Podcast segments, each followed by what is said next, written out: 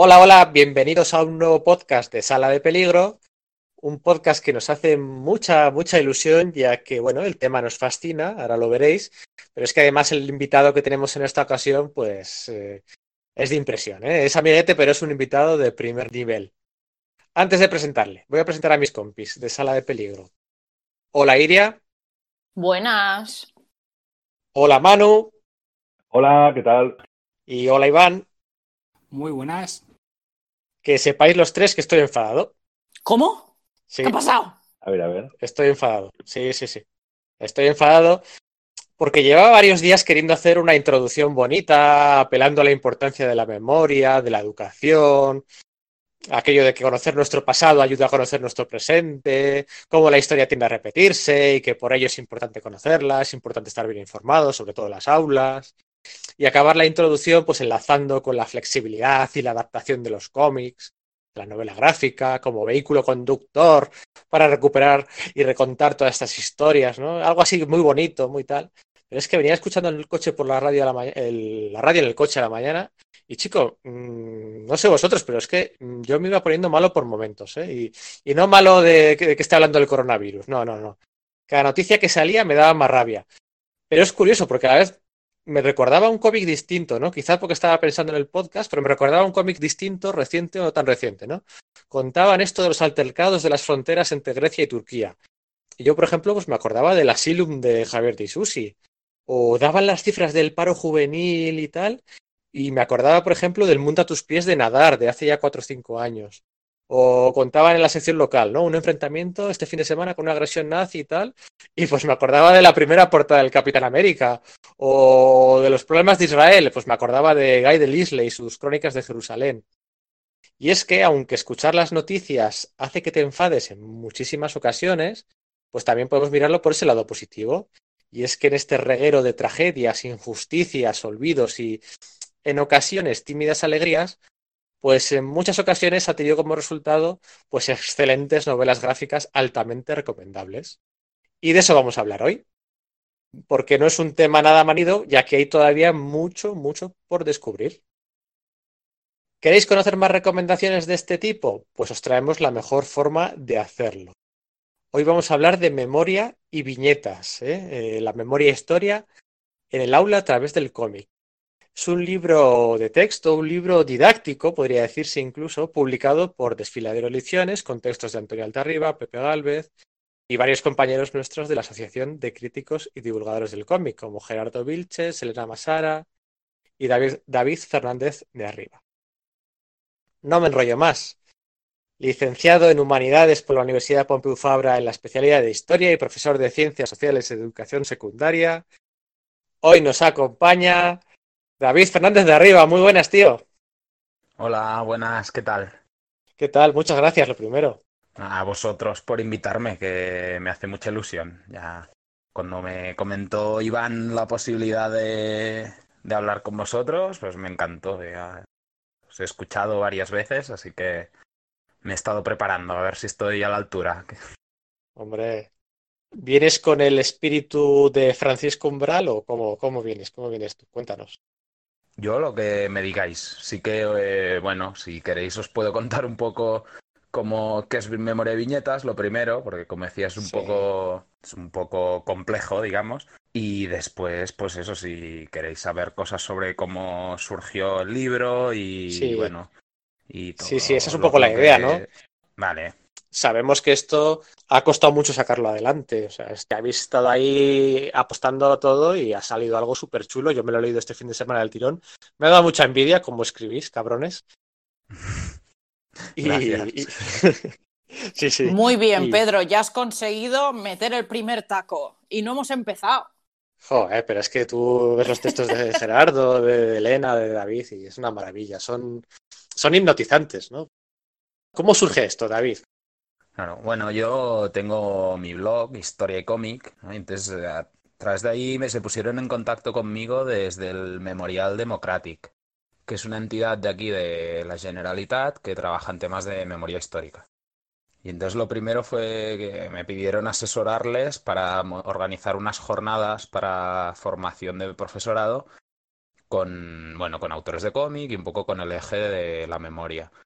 Entonces fue muy bien, se, hubo pues bueno muchos inscritos, entonces pudimos traer a gente, pues bueno, de eso, de Altarriba, Sento, vinieron Elena y Gerardo también, Pepe también hizo una charla, Manel Fondevila, bueno, gente de mucho nivel.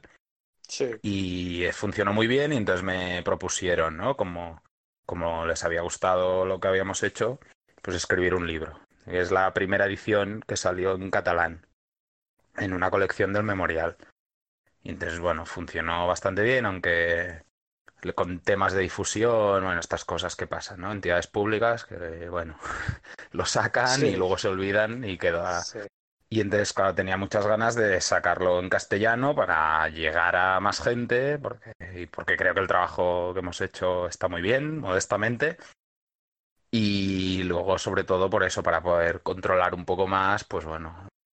a dónde se presenta, que ¿no? tener un poco más el control de todo este proceso. Y entonces el año pasado, en junio, lanzamos un crowdfunding y funcionó muy bien, la verdad que bueno, casi doblamos el objetivo inicial, ¿no? Hubo pues, un poco más de trescientos mecenas y la verdad que muy contentos. Y eso, y ahora pues bueno, presentándolo, sí. que no paro, para arriba y para abajo. Sí. Y... Y bien, contento, la verdad que muy contento. Me ha dado mucha satisfacción. Y sí que me, pre- me pidieron que colaborara con gente, ¿no? Que no fuera solo algo mío. Y entonces sí que tuve claro desde el principio que Gerardo, Pepe y Elena, que además son muy amigos y dominan mucho sobre el tema, entonces se lo propuse sí. y ellos encantados. Y que creo que ha quedado muy bien por eso, ¿no? Porque también está el trabajo... Sí que la parte así más didáctica es mía, digamos, pero claro, sus artículos... pues le dan más empaque, ¿no? Y creo que al final el resultado está muy bien. Eh, yo quería yo quería hacer alguna aportación, porque a lo mejor David no lo dice, pero, pero están muy bien los textos que lleva, lleva el libro, que permiten a cualquiera que no sea, bueno, ya no, no sea experto en cómics, sino que no se haya acercado mucho al cómic más allá de las lecturas de juventud, de los mortadelos o de algún cómic de superhéroes, conocer toda la amplitud, eh, tanto de la historia del medio, desde que empezó hasta ahora, hasta todos los recursos formales eh, que se emplean en el lenguaje del cómic. O sea, el, el apartado de historia del cómic lo, lo hace Gerardo Vilches, que hizo ya un libro que se llamaba Breve Historia del Cómic, muy asequible para todo el mundo, para conocer la historia del cómic. Pues eso condensado en un capítulo del libro de David. Y luego aparte está el capítulo de Pepe Galvez, que hace un resumen de las, las, las técnicas y los recursos formales más habituales en el cómic, para que un profesor se pueda manejar con ellos y luego trabajar enseguida con los alumnos. Y luego ya de la parte didáctica que, que hace David, o sea, de, de coger los nueve, los nueve libros propuestos y hacer, eh, hacer estas, eh, estos ejercicios didácticos con ellos, es, es, hace fabuloso.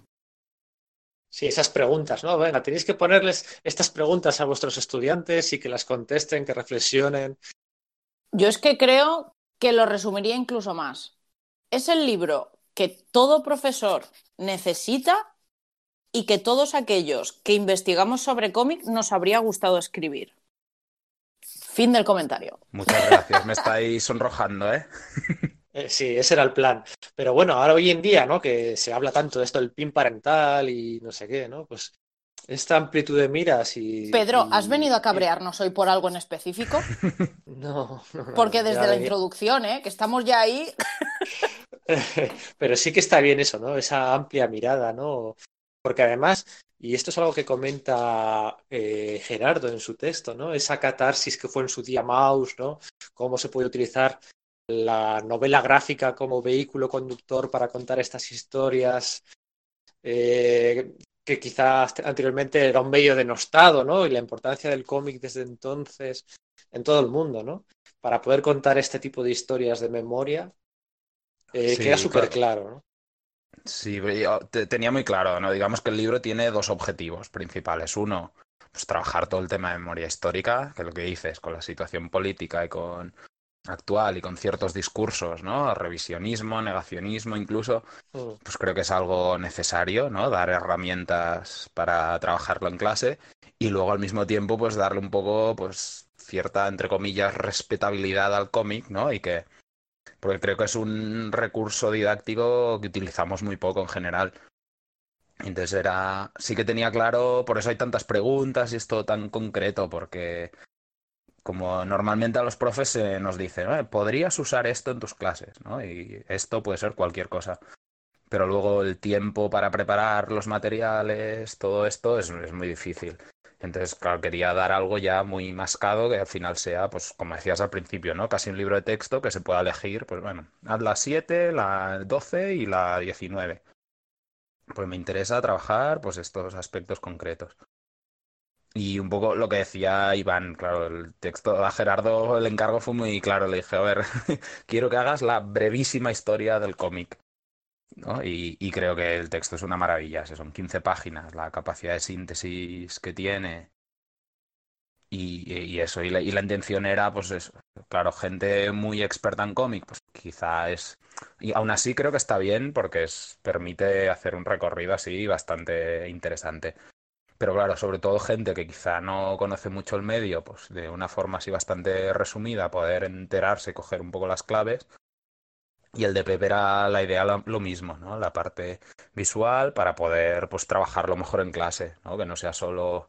como hacemos a veces también con el cine o con otros medios, ¿no? Pongo una peli y luego la comentamos y ya está. Y del lenguaje cinematográfico ni idea. Pues que no pase lo mismo con el cómic también era un poco la intención. He visto también que el, el prefacio del, de, de Memoria y Viñetas eh, está hecho por Enrique Garriga, el presidente de Amical de Mauthausen, que además dice una cosa muy bonita. Dice que el cómic nos ofrece esta eh, excelente perspectiva y posibilidades, donde el cómic con la memoria, con la historia, se convierte en un magnífico instrumento para conocer y aproximarse a nuestra historia reciente. Creo que es el resumen perfecto de lo que es, significa este libro. O sea, eh, la memoria reciente, la memoria histórica, a través del cómic. Sí, claro, eso era fundamental, ¿no? Es una de, de las cosas que tengo, digamos, mucho compromiso, ¿no? El tema de la memoria. Y entonces, pues aquí también el libro me ha permitido unir un poco las dos cosas que me gustan, ¿no? El cómic y... Y además, pues esta lucha, entre comillas, por, por la memoria. Y entonces, pues bueno, sí que está llegando a bastantes docentes. Y entonces, pues bueno, si poco a poco conseguimos pues también trabajar más la memoria y además utilizar el cómic y que gente mucha gente descubra cómics, que es lo que decía Pedro al principio, ¿no? Que hay muchísimos de cualquier tema casi. Pues bueno, es, es el objetivo al final, ¿no? Y entre todos ir sumando y que... que el cómic cada vez pues llega a más gente y creo que en, en educaciones eso se usa menos de lo que de lo que deberíamos usar.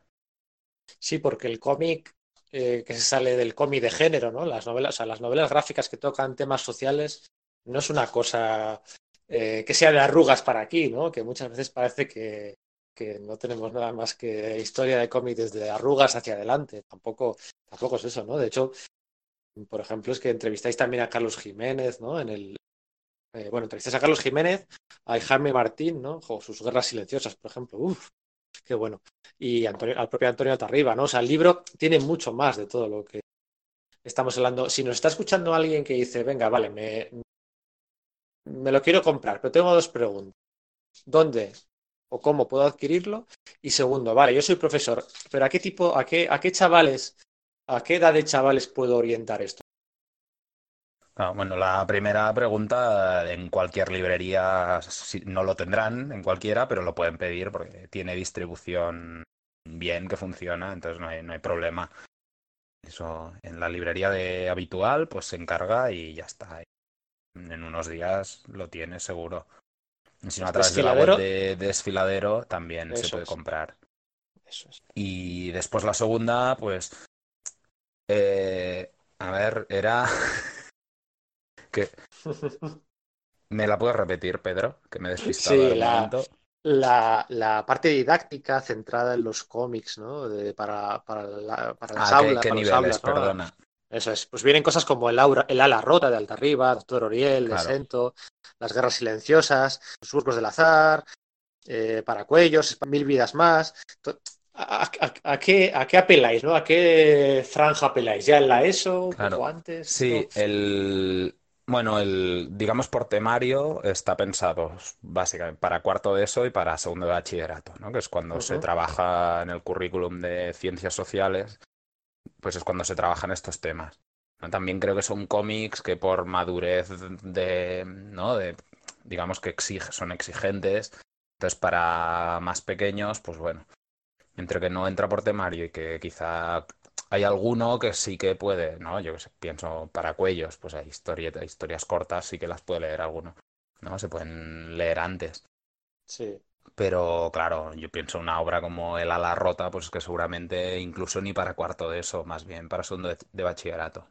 Pero sobre todo son esos dos cursos, cuarto de eso, ¿no? Que tienen quince para dieciséis y ya segundo de bachillerato donde hay historia de España y entonces ahí se trabaja más profundidad y bueno, y puede ser para, para que los pobres no solo estén ahí con la selectividad para arriba y para abajo, pues bueno, puede ser otra manera de... de conocer la historia de España pues un poco diferente, ¿no? Y más atractiva. Que independientemente también de, del tema de los cursos, para lo que está pensado, yo creo también que cualquier profesor que esté interesado en un tipo de didáctica diferente también lo puede utilizar, ya no tanto en clase, sino como para sacar ejemplos e ideas de cómo trabajar con los cómics en clase. Es decir, que si no es profesor de, de historia y no da justo esos cursos, no importa, porque si le interesa el tema y quiere un sistema de, de dar clase un poco diferente, yo creo que también funciona perfectamente. Sí, cuando lo hacía también era una de las cosas que pensaba, ¿no? Que pudiera ser un poco de modelo, por decirlo así, para, para que luego cada profe pues eso se lo adapte a su nivel y se lo adapte a, a sus asignaturas, ¿no? Ahora... hay cómics muy interesantes, pues de cual, eso, de prácticamente cualquier tema, de ciencia, de filosofía, de literatura. Entonces, se puede usar para es un poco como ejemplo, como modelo. Y después, pensando en otros niveles, pues no sé si ya habéis visto al final que hay un anexo, ¿no? Con, sí. con cómics históricos también sobre otras épocas, ¿no? Pensando un poco, pues al final no solo trabajamos esto, ¿no? El currículum de sociales es de las cosas más largas del mundo y entonces tenemos ahí espacio para hablar de un montón de temas y hay un montón de cómics pues sobre cualquier cosa. Recuerdo que en segundo bachiller que tienes la cabeza con un bombo, que vas a hacer la selectividad, que, que no te entra nada ya en la cabeza y, y estás pensando más en la universidad que en otras cosas y además luego, eh, no sé vosotros, eh, pero... Y...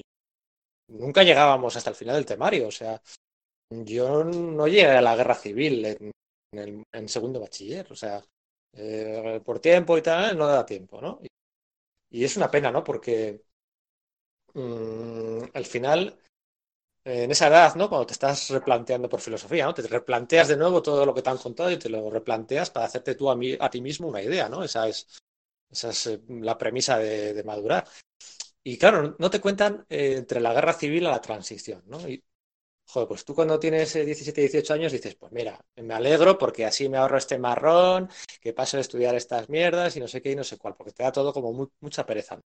Pero luego, claro, lo piensas, la generación previo, el, un año previo a, a mi generación, lo mismo, salieron sin saber nada de la guerra civil, porque es que eso no lo das en las aulas, no te lo van a explicar en casa ni tú en el cine.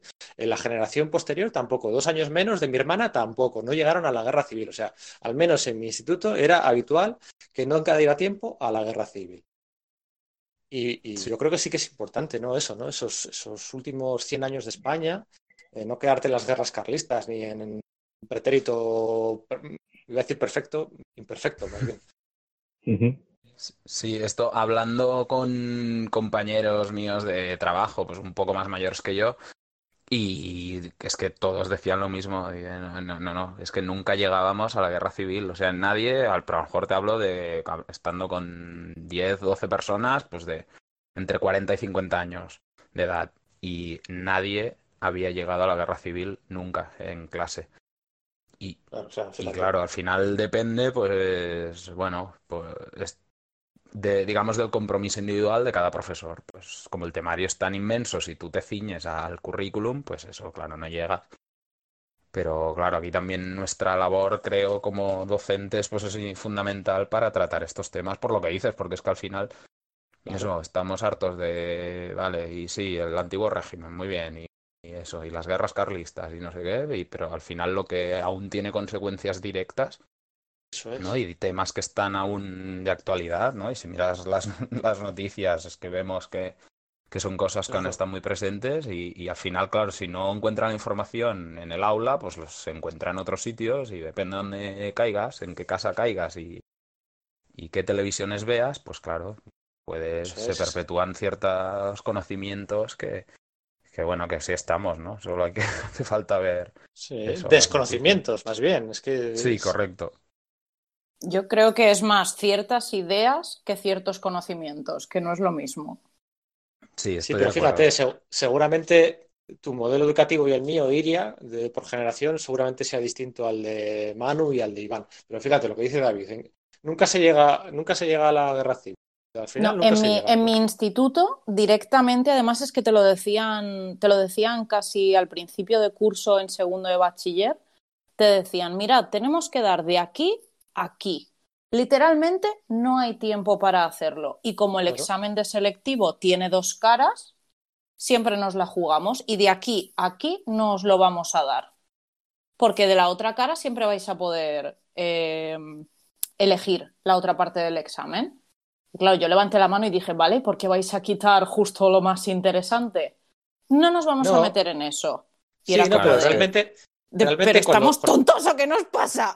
No, pero con esa edad tampoco piensas eso, ¿eh? Precisamente, o al menos. Ya, bueno, yo es que no siempre por... he sido muy rara, lo siento. Sí, pero, o sea, a, a, llega el punto hasta que te alegras, ¿no? O sea, que dices, bueno, pues, pues mira, pues no se da. Pues claro, perfecto. No, menos temario para estudiar con todo lo que tienes que claro. llevar en ese momento encima, pues bien, pero que justo siempre nunca se llegue al mismo tema, es como un poco raro.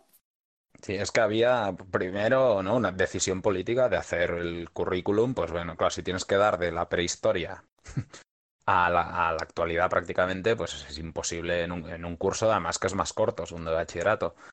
Y entonces luego además es eso, en según qué centros, en según qué épocas, pues el eso, bueno, es un tema polémico, pues así me lo ahorro y ya está, ¿no? Entonces, claro, se juntan las dos cosas y es lo que acaba provocando, pues eso, que, bueno, pues claro. hoy no hemos llegado, mala suerte.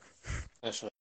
Y aquí, pues bueno, en el Memoria y Viñetas realmente se centra en eso, ¿no? Se centra un poquito antes de la, de la Guerra Civil, sí, ¿no? De, desde la proclamación de la República hasta la, el ochenta y dos, digamos, ¿no? Hasta la transición. Entonces, bueno, son pues, cincuenta, cincuenta años de España con... nueve, diez ejemplos, fíjate, si es que para cuello, si es que hasta tienes... trece, trece, al final son trece. Sí, con las entrevistas, eso es, sí, sí. No, bueno, trece cómics son los que hay. En la edición en catalán eran once, pero al final y añadimos dos nuevas para sí, esta edición. Sí, trece. Y el Violeta, sí, eso es, trece. Entonces, claro, eh, para cuellos, ¿no? O... Sí, la idea era también dar opciones muy variadas, ¿no? O sea, por eso hay cómics que son, pues... ¿no? Volúmenes únicos, digamos, algunos muy extensos, luego hay otros que son historias cortas, después hay otros pues que son autobiografía, otro que es de ficción, eh, ¿no? En color, en blanco y negro. Al final era que hubiera dentro de esos temas y que fueran cómics reconocidos y de calidad, por decirlo así, y pero al mismo tiempo que fueran variados y con las actividades lo mismo, ¿no? Que hubiera mucha variedad para que al final el profe que se enfrente al libro pues que pueda elegir. ¿No? Al final, si haces opciones así muy limitadas, es más difícil encajarlo luego en clase, ¿no? Depende del grupo, depende de muchas cosas. Así era una manera de intentar, pues, que fuera más útil, ¿no? Más práctico. Sí, porque, por ejemplo, Los Surcos del Azar y Las Guerras Silenciosas, pues, cuentan una historia muy similar, dos caras de la misma moneda, ¿no? También eh, el exilio... Pero bueno, que cada uno elija, ¿no? Y que... y que claro. cuente lo que más y, y además es que a muchos es que les, les, les tocará la patata y tendrán sus abuelos que hayan tenido.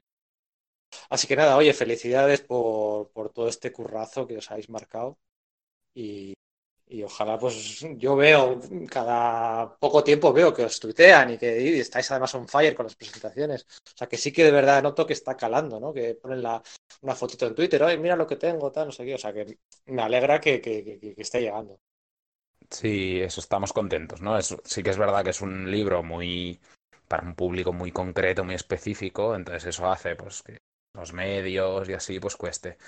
Pero bueno, luego las presentaciones y así funcionan bastante bien, ¿no? Por ejemplo, estuve a principios de febrero en Murcia y bueno, había un montón de gente y súper contento. Hasta estaba Banff por allí también.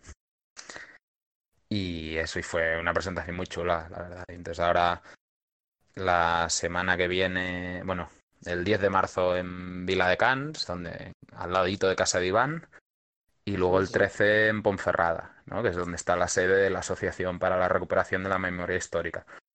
Que una de las cosas que estoy más contento es haber colaborado es con el Amical de Mauthausen, ¿no? Sobre todo, que es con quien más me estoy moviendo, pero también con la Asociación de la Memoria Histórica. Entonces, bueno, también es un poco llegar a gente un poco ajena al cómic, pero que vean que, que también puede servir para narrar este tipo de historias.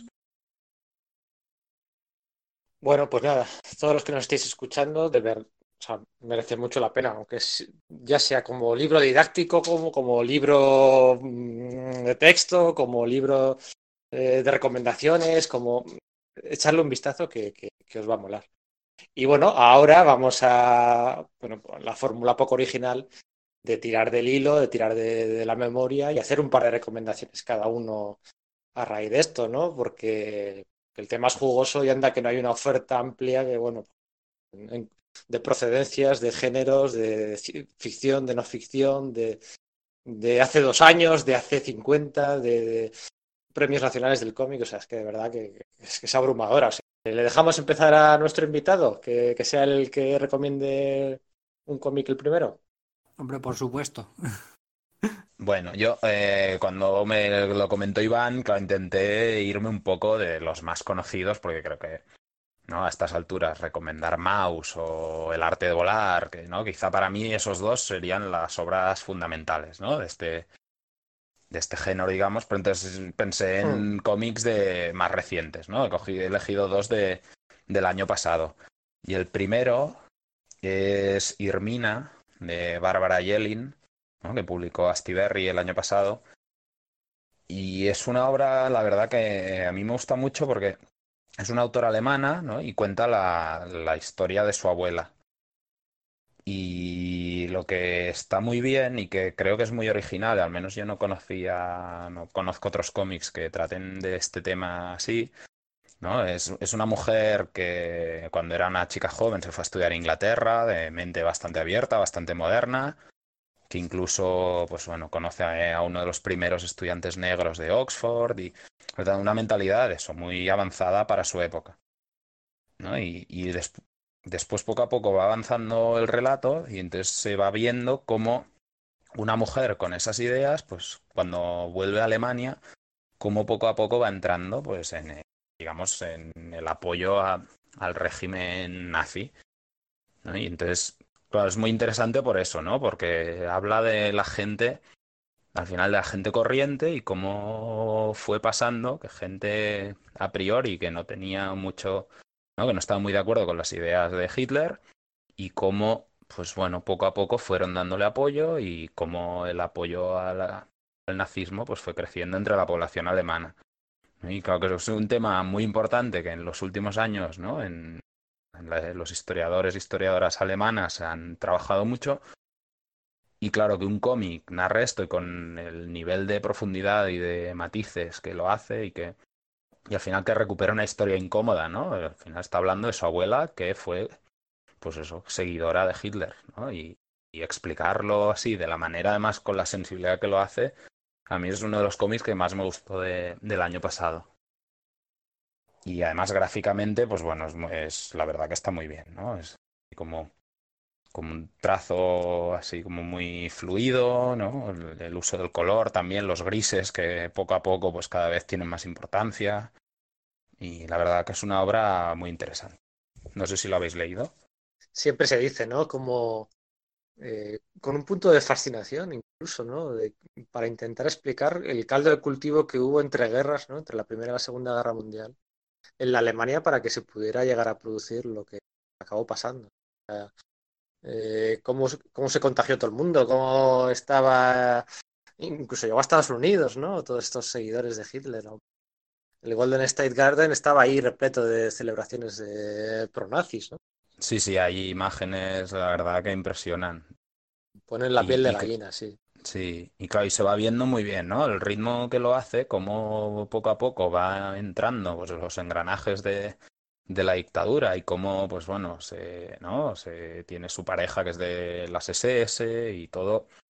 Claro, no es que de repente se vuelve loca y no, y no, no, es todo el proceso que va siguiendo, que es un poco eso, el ejemplo de lo que pasó en buena parte de la sociedad alemana. Que luego, claro, cuando acabó la guerra, pues sí, era muy cómodo decir, ¿no? Es que fue Hitler que él daba órdenes y los demás hacíamos caso o no sabíamos nada. Y claro, aquí realmente es- da muchos temas para reflexionar, ¿no? Y tiene muchas cosas interesantes, la verdad. Claro, ahí también está muy... Yo no lo he leído, lo he estado investigando mientras lo estabais comentando y el color me parece una fascinación y el dibujo es impresionante. Y por desgracia me va a tocar comprármelo, que siempre que grabamos al final termino pobre. Basta ya, por favor. Pero lo que iba a comentar es que también este tipo de cómics lo que me da la sensación y sobre todo lo que contaba que están haciendo últimamente los histori- historiadores alemanes, eh, es que, claro, cuando tú estrujas tantísimo a una sociedad, es que al final va a saltar por algún sitio. Y claro, saltó por el, por la peor zona. El problema es que, claro, cuando todo terminó, pues lo que estabais comentando, que era muy fácil echarle la culpa a, a Hitler, fue todo Hitler. Bueno, sí, no. Entonces, sí, este tipo de obras son muy interesantes y ahora por vuestra culpa me la voy a tener que comprar. Tú puedes pagar ochenta euros y ir a ver Cabaret aquí en Gran Vía, en Madrid, y que va un poco de eso, ¿no? También de ese caldo de cultivo previo y tal, que tiene un final además que te deja la piel de gallina, pero también te puedes comprar, comprar Ir- Irmina, ¿no? De- repito, para que la gente se quede, de Irmina, sí. Bárbara, de Bárbara Jelling, cuesta veintisiete euros. Seguramente, a- igual a mucha gente no le suene el, el título así de entrada, pero la portada seguramente le suene de haberla visto en reseñas y demás. Tiene una bicicleta en la portada y por eso yo creo que a Manu ya no le va a gustar. Qué, ca- qué cabrón que eres. Pero co- como tiene dos partes, que mire la parte de abajo, que Eso, esa, ¿no? eso, Que es eso. la parte, es- esas dos No, partes en pero la vida de la protagonista, pues se ven muy bien en la portada. es que una explicación, David. A mí, a mí las bicicletas no me gustan nada. Y siempre digo que comes con bicicletas, nada. No, o sea, no entran en mi vida. Pero bueno. Y de hecho, Pedro me lo dijo un día, no, pero entonces no te gusta la mina. Y yo, cabrón, tuve que decir eso. A mí lo que me hace gracia es que, ju- bueno, eh, justamente eh, tiene relación también con uno de los grandes cómics que se publicaron en dos mil diecinueve, que es la tercera parte de Berlín, de Jens Lutes. Y, y Sí, creo que tiene una relación muy, muy profunda de cómo, de cómo eh, eh, fueron ese- esos años de entreguerras, entre la Primera y la Segunda Guerra Mundial para el pueblo, para el pueblo alemán, esa, esa educación. Que también, por cierto, últimamente se ha estre- a- ahora se tiene que estrenar la nueva película de Terrence Malick, que es A Hidden Life, Una vida oculta, que va sobre un, o el primer objetor de conciencia de Austria que se negó a combatir o a jurar, a jurar, me parece, la fidelidad a Hitler en, cuan- en mil novecientos treinta y ocho. Y fue castigado y, y fue torturado. Y además, ahora, ahora se ha convertido, desde hace dos mil siete, se convirtió en un mártir, de hecho, de la Iglesia Católica. O sea que también eh, se puede, eh, el- esta historia de entreguerras de Alemania se puede, se puede juntar con muchos más productos. El producto también con, con Berlín de Jason Lutes o con otras películas como Hidden Life, por ejemplo. claro, sí, Berlín es una maravilla, ¿no? Me, me gusta mucho. Y claro, sí que es ficción, ¿no? Para ir reconstruyendo pues todo, ¿no? Ese periodo, bueno, de una forma tan minuciosa. Aquí, claro, es una historia más personal, ¿no? Irmina es...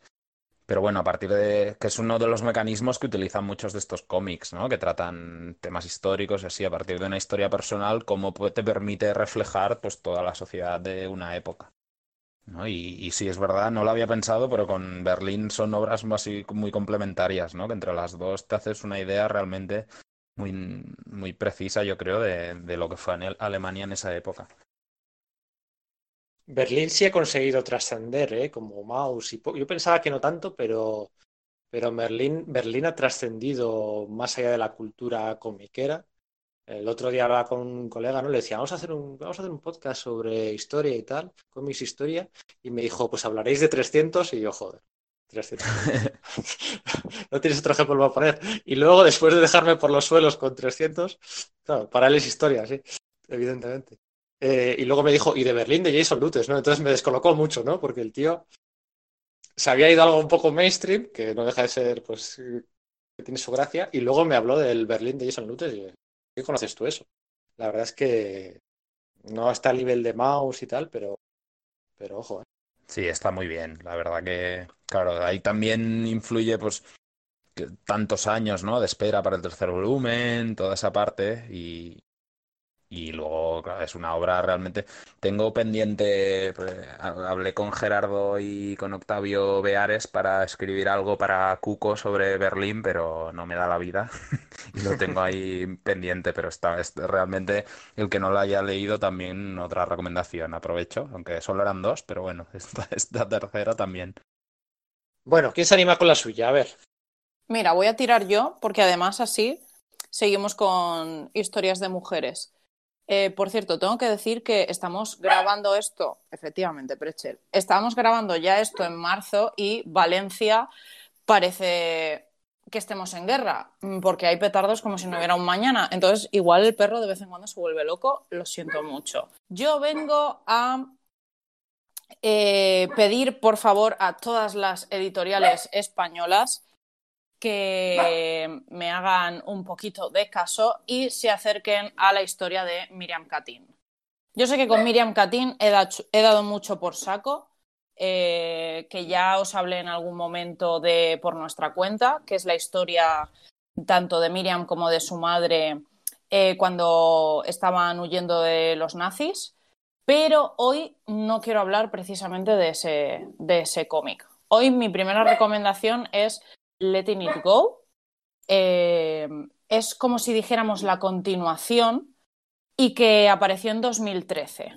Eh, a Miriam Katin le ha perseguido durante toda su vida tanto su infancia huyendo de los nazis que ese año publica la que podría considerarse la segunda parte de ese cómic. Entonces es cuando cuenta la vida eh, que tuvieron en Estados Unidos y los problemas a los que tuvieron que enfrentarse cuando su hijo le pide que por favor le ayude a recuperar la, noce- la nacionalidad húngara para poder irse a vivir como ciudadano europeo a Berlín. Ella, que toda la vida ha sentido esa animadversión por los alemanes, de repente se ve con que su hijo se quiere ir a Berlín no solo a vivir, sino también a casarse y a formar allí su propia, su propia familia.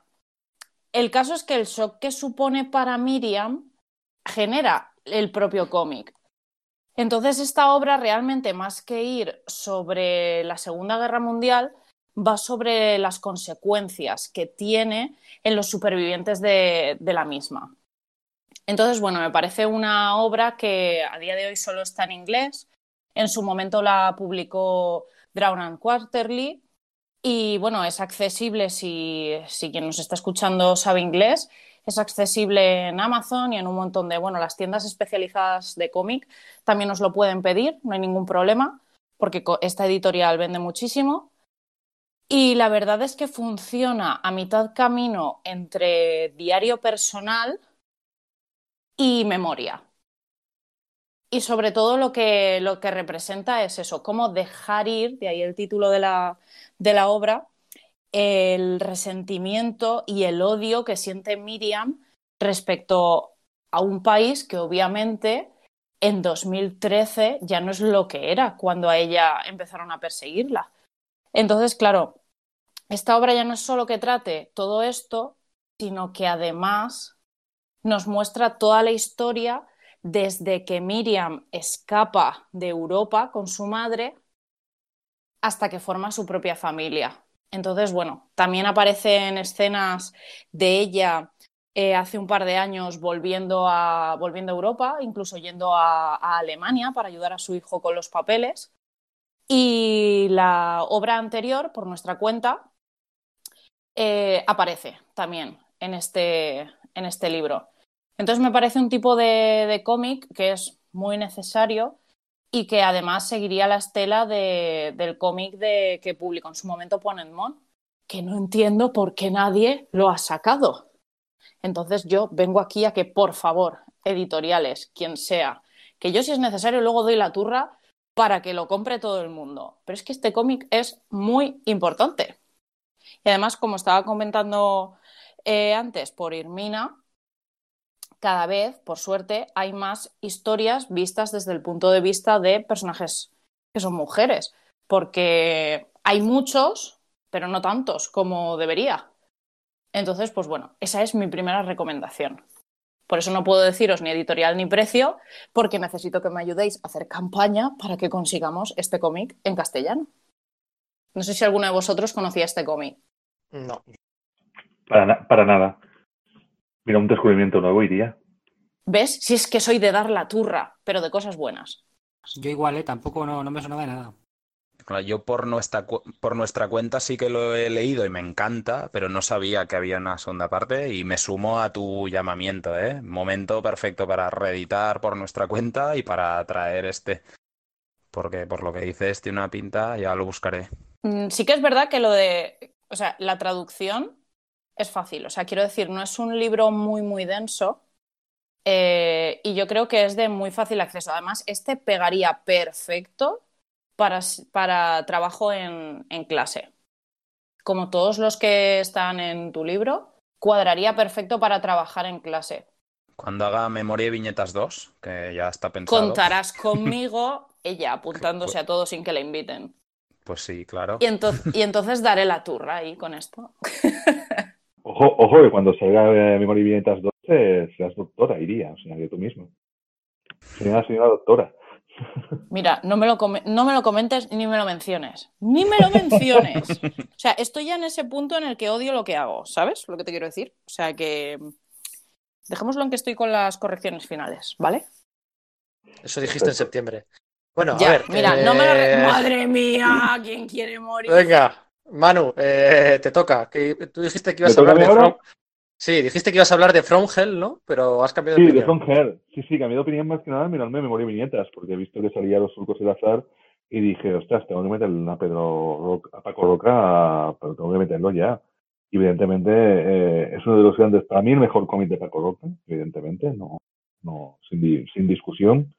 Y, y uno de esos puntos en el cual, eh, es eso, eso que decía, en, la, en Revisitar el siglo veinte, que es un artículo que sale en el libro de, de Memoria y Viñetas, hecho por Luis Foix, en La Vanguardia, el trece de abril de dos mil dieciséis, en el cual dice que eh, habla sobre las reflexiones de Tony Jung, eh, uno de sus últimos libros, sobre el olvidado del siglo veinte.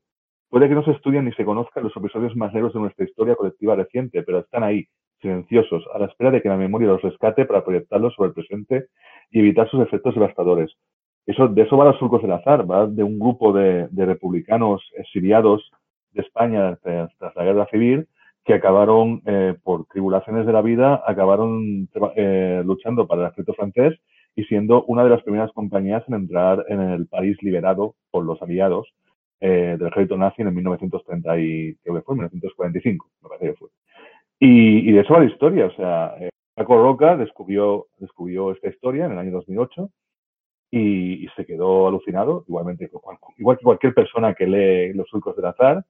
Eh, fue en París, de hecho, creo que recordar el país, en el año dos mil ocho, en las presentaciones del Instituto Cervantes, y allí conoció a Luis Royo y Manuel Fernández, que fueron dos de los de, de los de los exiliados republicanos que estuvieron en la nueve, que es la, la compañía de exiliados españoles que estuvo, estuvo luchando con el ejército con el ejército aliado, en este caso con el ejército francés de liberación.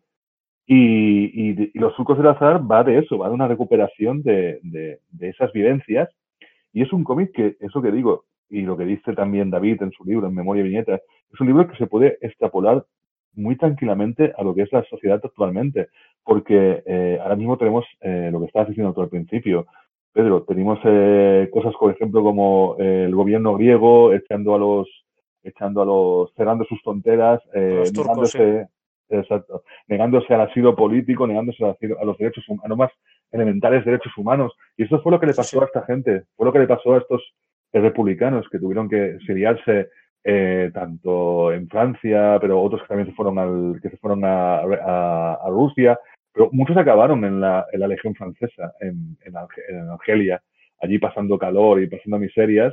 Eh, Y es eso, o sea, es una es como la historia de, de, de, de base Guatemala, Guatemala, Guatepeor, por así decirlo. Y esa es la historia de los refugiados y, y eso es lo que ocurre actualmente en, en, en el Mediterráneo. Es lo mismo que le ocurrieron a nuestros republicanos que, que tuvieron que marcharse. Yo recomiendo, no voy a, no voy a destripar mucho de qué va Los Surcos del Azar, porque es un cómic que creo que, como el propio David ha, ha señalado en su libro, debería ser leído en todas, en todas las escuelas de España para saber... para entender un poco eh, cuál fue esa historia de los, de los, de los vencidos. Porque las historias de los, de los ganadores las sabemos mucho, pero los vencidos quizás no sabemos tanto. Yo, mi abuelo fue, fue republicano, estuvo en la, la guerra civil. Eh, mi abuelo sí que pudo volver a su casa, pero su hermano no. Su hermano era capitán de, de ejército republicano y tuvo que exiliarse en Francia, con lo cual también me acerca un poco, por el parte personal, me acerca un poco también a esta historia, a esta historia personal. Eh, hay que decir que Paco Roca se inventa un protagonista, no, no habla ni de Luis Royo ni de Manuel Fernández, sino habla de un personaje llamado Miguel Ruiz, que es una mezcla de estos, de estos que conoció él, y también contó con el historiador Robert, Robert East Collier para poder ayudarle a, a, a lo que es un cómic que está muy bien documentado, tiene su parte de ficción, evidentemente, y yo la contrapartida que lo encontraría más moderna, porque este, este cómic se publicó en dos mil trece, aunque ha habido una última reedición ahora en dos mil diecinueve, la contrapartida, eh, si esta sería una parte más, por así decirlo, más, más no, no más heroica, pero sí más, eh, más difícil, más de una historia muy, muy complicada, de cómo unos republicanos acaban al final la Segunda Guerra Mundial, lo compararía también con la guerra de Alán, de Alán. No sé si habéis leído alguno de vosotros la guerra de Alán. Sí. Sí, pues es también un poco ejemplo de cómo, sobre todo ese concepto del cuentacuentos, de, de la persona que te cuenta una historia, de, su, de sus experiencias en la guerra en este caso, o como nuestros abuelos nos contaban sus historias, entonces él, él, esa manera de trasladarla al cómic, que yo creo que tanto en Los Surcos del Azar como en La guerra de Alán es una, es, es una tradición de, de contar historias en, y, y adaptarlas muy bien a una novela gráfica, para mí excelente. Supongo que Los Surcos del Azar lo habéis leído todos, ¿no? Sí, sí, sí. Yo, yo, yo, quiero, yo quiero añadir una cosa que, que David podrá, podrá contrastar aquí o podrá, podrá confirmar, que es que a mí con Los Surcos del Azar Paco Roca me la, me la metió doblada, pero dobladísima. Porque el, el fue David el que me dijo, yo después incluso de haber hecho una, una, una reseña del libro, que, que claro, la, la historia la historia en concreto de Miguel Ruiz, Paco Roca se la inventa. Es decir, él, es, es todo una ficción creada a partir de, de unos datos, una documentación que él sí que ha, que ha llevado a cabo, que sabe que existe un, un soldado, un soldado que se llamaba Miguel, y a partir de ahí él ficciona, construye esa, ese, esa entrevista con él, esa, esa vida entera, que claro, todo el trasfondo histórico es real, es real, realísimo. Pero toda, la, toda esta historia de Paco Roca conociendo a Miguel, yendo a su casa y tal... Eso es, ha sucedido en la cabeza de Paco Roca solamente. Y yo me lo, lo comí con patatas. Es espectacular ver, lo bien. Lo hace, perdón, lo, lo hace muy bien porque además juega con el color ahí, ¿no? La parte inventada es en blanco y negro, ¿no? Que estamos acostumbrados a que sea como lo real, ¿no? Porque es la cosa antigua, pues en blanco y negro. Y claro. Luego la parte de real, digamos, ¿no? La, lo que pasó a la nueve, pues de color, ¿no? Entonces juega con eso y va mezclando las dos tramas. Eh. Y, y además el salto, eso... el salto inteligente, el salto inteligente para darle como veracidad, que es colocarse a sí mismo, Paco Roca, dentro de la historia y enseñarte eso, esa especie de relato como autobiográfico, contrastado con una biografía. Es decir, es, es, es una cosa que yo también hablaré, ¿eh? en, en, en cómic de trasfondo histórico o de, de tema histórico. El jugar entre biografía y, auto, y autobiografía. Claro, aquí Paco Roca se mete dentro, pero claro, no es, no es autobiografía, porque es inventado. Tiene un nombre, no me acuerdo cómo se llama. Autoficción. Es lo que hace es una, una autoficción. Autoficción, sí. Exacto. Para eso luego es. Contar un, una historia de, de que bueno, que te, sirve para contar pues toda la historia de la nueve. Y me parece alucinante. Yo creo que hay más gente como yo que se la ha comido con patatas esto, ¿eh? Y me parece, me parece bien en el sentido de que al final es que has sabido construir una buena historia y le has dado el viso de realidad que de hecho tiene la realidad de unos hechos que sucedieron. Y, y una cosa que quería decir yo sobre este cómic, que la nueve en España es que ni se conocía prácticamente. Había un libro de una bueno, historiadora no. que se llama Evelyn Mesquida y, y nada más. Y, y entonces, de hecho, fue un poco el cómic el que dio a conocer la historia para el gran público, ¿no? Que, que a veces que el cómic llega a tan poca gente y tal, pues este caso sí que fue... incluso el medio que dio a conocer la historia y luego a partir de aquí pues sí que coincidió también que en París se eh, hizo una plaza, me parece, se puso una placa conmemorativa y entonces luego incluso en Madrid me parece que también hicieron, pero claro, era una historia que aquí prácticamente nadie conocía. Porque de hecho Paco Roca la conoció en el Instituto Cervantes en París, en una charla allí. Que daba él una charla y la anterior... eran do- estos dos hombres que habían luchado, ¿no? Antiguos combatientes de la nueve, sí, y entonces le Luis Royo y Manuel Fernández. Historia, correcto, y, y se quedó fascinado por la historia, ¿no? Y a partir de aquí joder, voy, empezó a investigar, a documentarse y, y claro, y luego como es tan buen narrador, pues claro, yo es un, también uno de mis cómics favoritos realmente. También el concepto es de tres años documentándose y dos años dibujándola. O sea, que es, o sea, son cinco años de su vida dedicados expresamente a este cómic que tiene, ha tenido siete ediciones y ahora una nueva edición en dos mil diecinueve, que es versión extendida, creo. Sí, porque era el setenta y cinco aniversario de, de la liberación de París, ¿no? Entonces era para conmemorar. Y aparte que, que es un cómic que está bastante bien de precio, pues son, son, me parece que son trescientas cincuenta y dos páginas, es el cómic más extenso de Paco Roca, y vale veinticinco euros, y publicó el año pasado eh, Astiberri, republicó la primera edición de Los Surcos del Azar, edición ampliada. O sea que es una obra, yo creo que imprescindible para... para conocer sobre todo la historia de, de eso, de, de, de los perdedores, que es una historia que muchas veces, esa historia no la sabemos, o no trasciende. Iván, ¿qué, qué nos traes tú? ¿Qué, qué traigo yo? Una, una pregunta, seguimos haciendo dos. Tú querías contrastarlas, ¿no? Un poco. No, no, bueno, la, la hablaremos, y es que, sí, bueno, para hacer una, una, una introducción es que me parece curioso porque las dos obras que he elegido tienen, tienen algunas características comunes, como que, por ejemplo, las dos son de Ponentmón, Eh, una editorial que, que igual no, no, no se habla mucho de ella y que de vez en cuando saca álbumes, álbumes muy o cómics muy interesantes como, como los que voy a, a, a comentar. Son dos pues álbumes. Mira, si quieres, si quieres comenta los dos, como, como hemos hecho otras veces, como hice yo con no, no, la cúpula. No, no, quieras, no, ¿eh? Bueno, podemos, podemos saltar luego y re- recupero las, las ideas que quiera, que quiera conectar, no, no hay problema. Bueno, pues mira, yo, mmm, yo diría que voy a empezar por, eh, por Etunwan, que es un libro que sacó eh, Ponentmón pues hace... Eh, creo que cuatro años, creo que es del dos mil dieciséis, sí, eh, pasó muy, muy desapercibido y es irónico que pasara de, desapercibido porque precisamente el, el libro al final habla un poquito de eso, ¿no? De cómo han pasado desapercibidas o invisibilizadas ciertas cosas en la historia de la humanidad y las hemos dado por sentados y las, las seguimos repitiendo, ¿no? Eh, Etunwan es de, de Thierry Murat y lleva como subtítulo eh, Aquel que mira, que es como la traducción del título, que es una palabra, una denominación, si no me equivoco, en lengua sioux, que significa esto, aquel que mira, es como pues como el bailando con lobos, ¿no? Un nombre que se le pone a alguien y que esa persona pues es, es eh, se le identifica por ese nombre, eh, caracterizándola también, ¿no?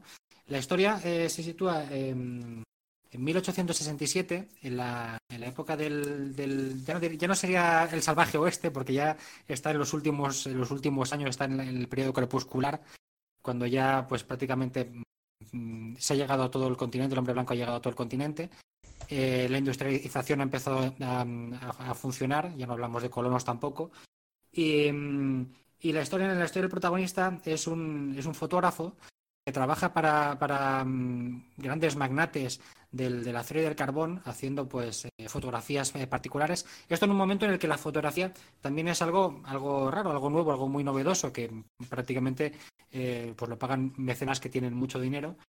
Y entonces eh, a esta persona la, la ficha uno de estos magnates para que haga una, una expedición a una zona del continente con varios científicos, Eh, pues, un topógrafo, un biólogo, para, para pues, inspeccionar la, la zona y posteriormente pues seguramente explo, explotar la, la minería y los recursos.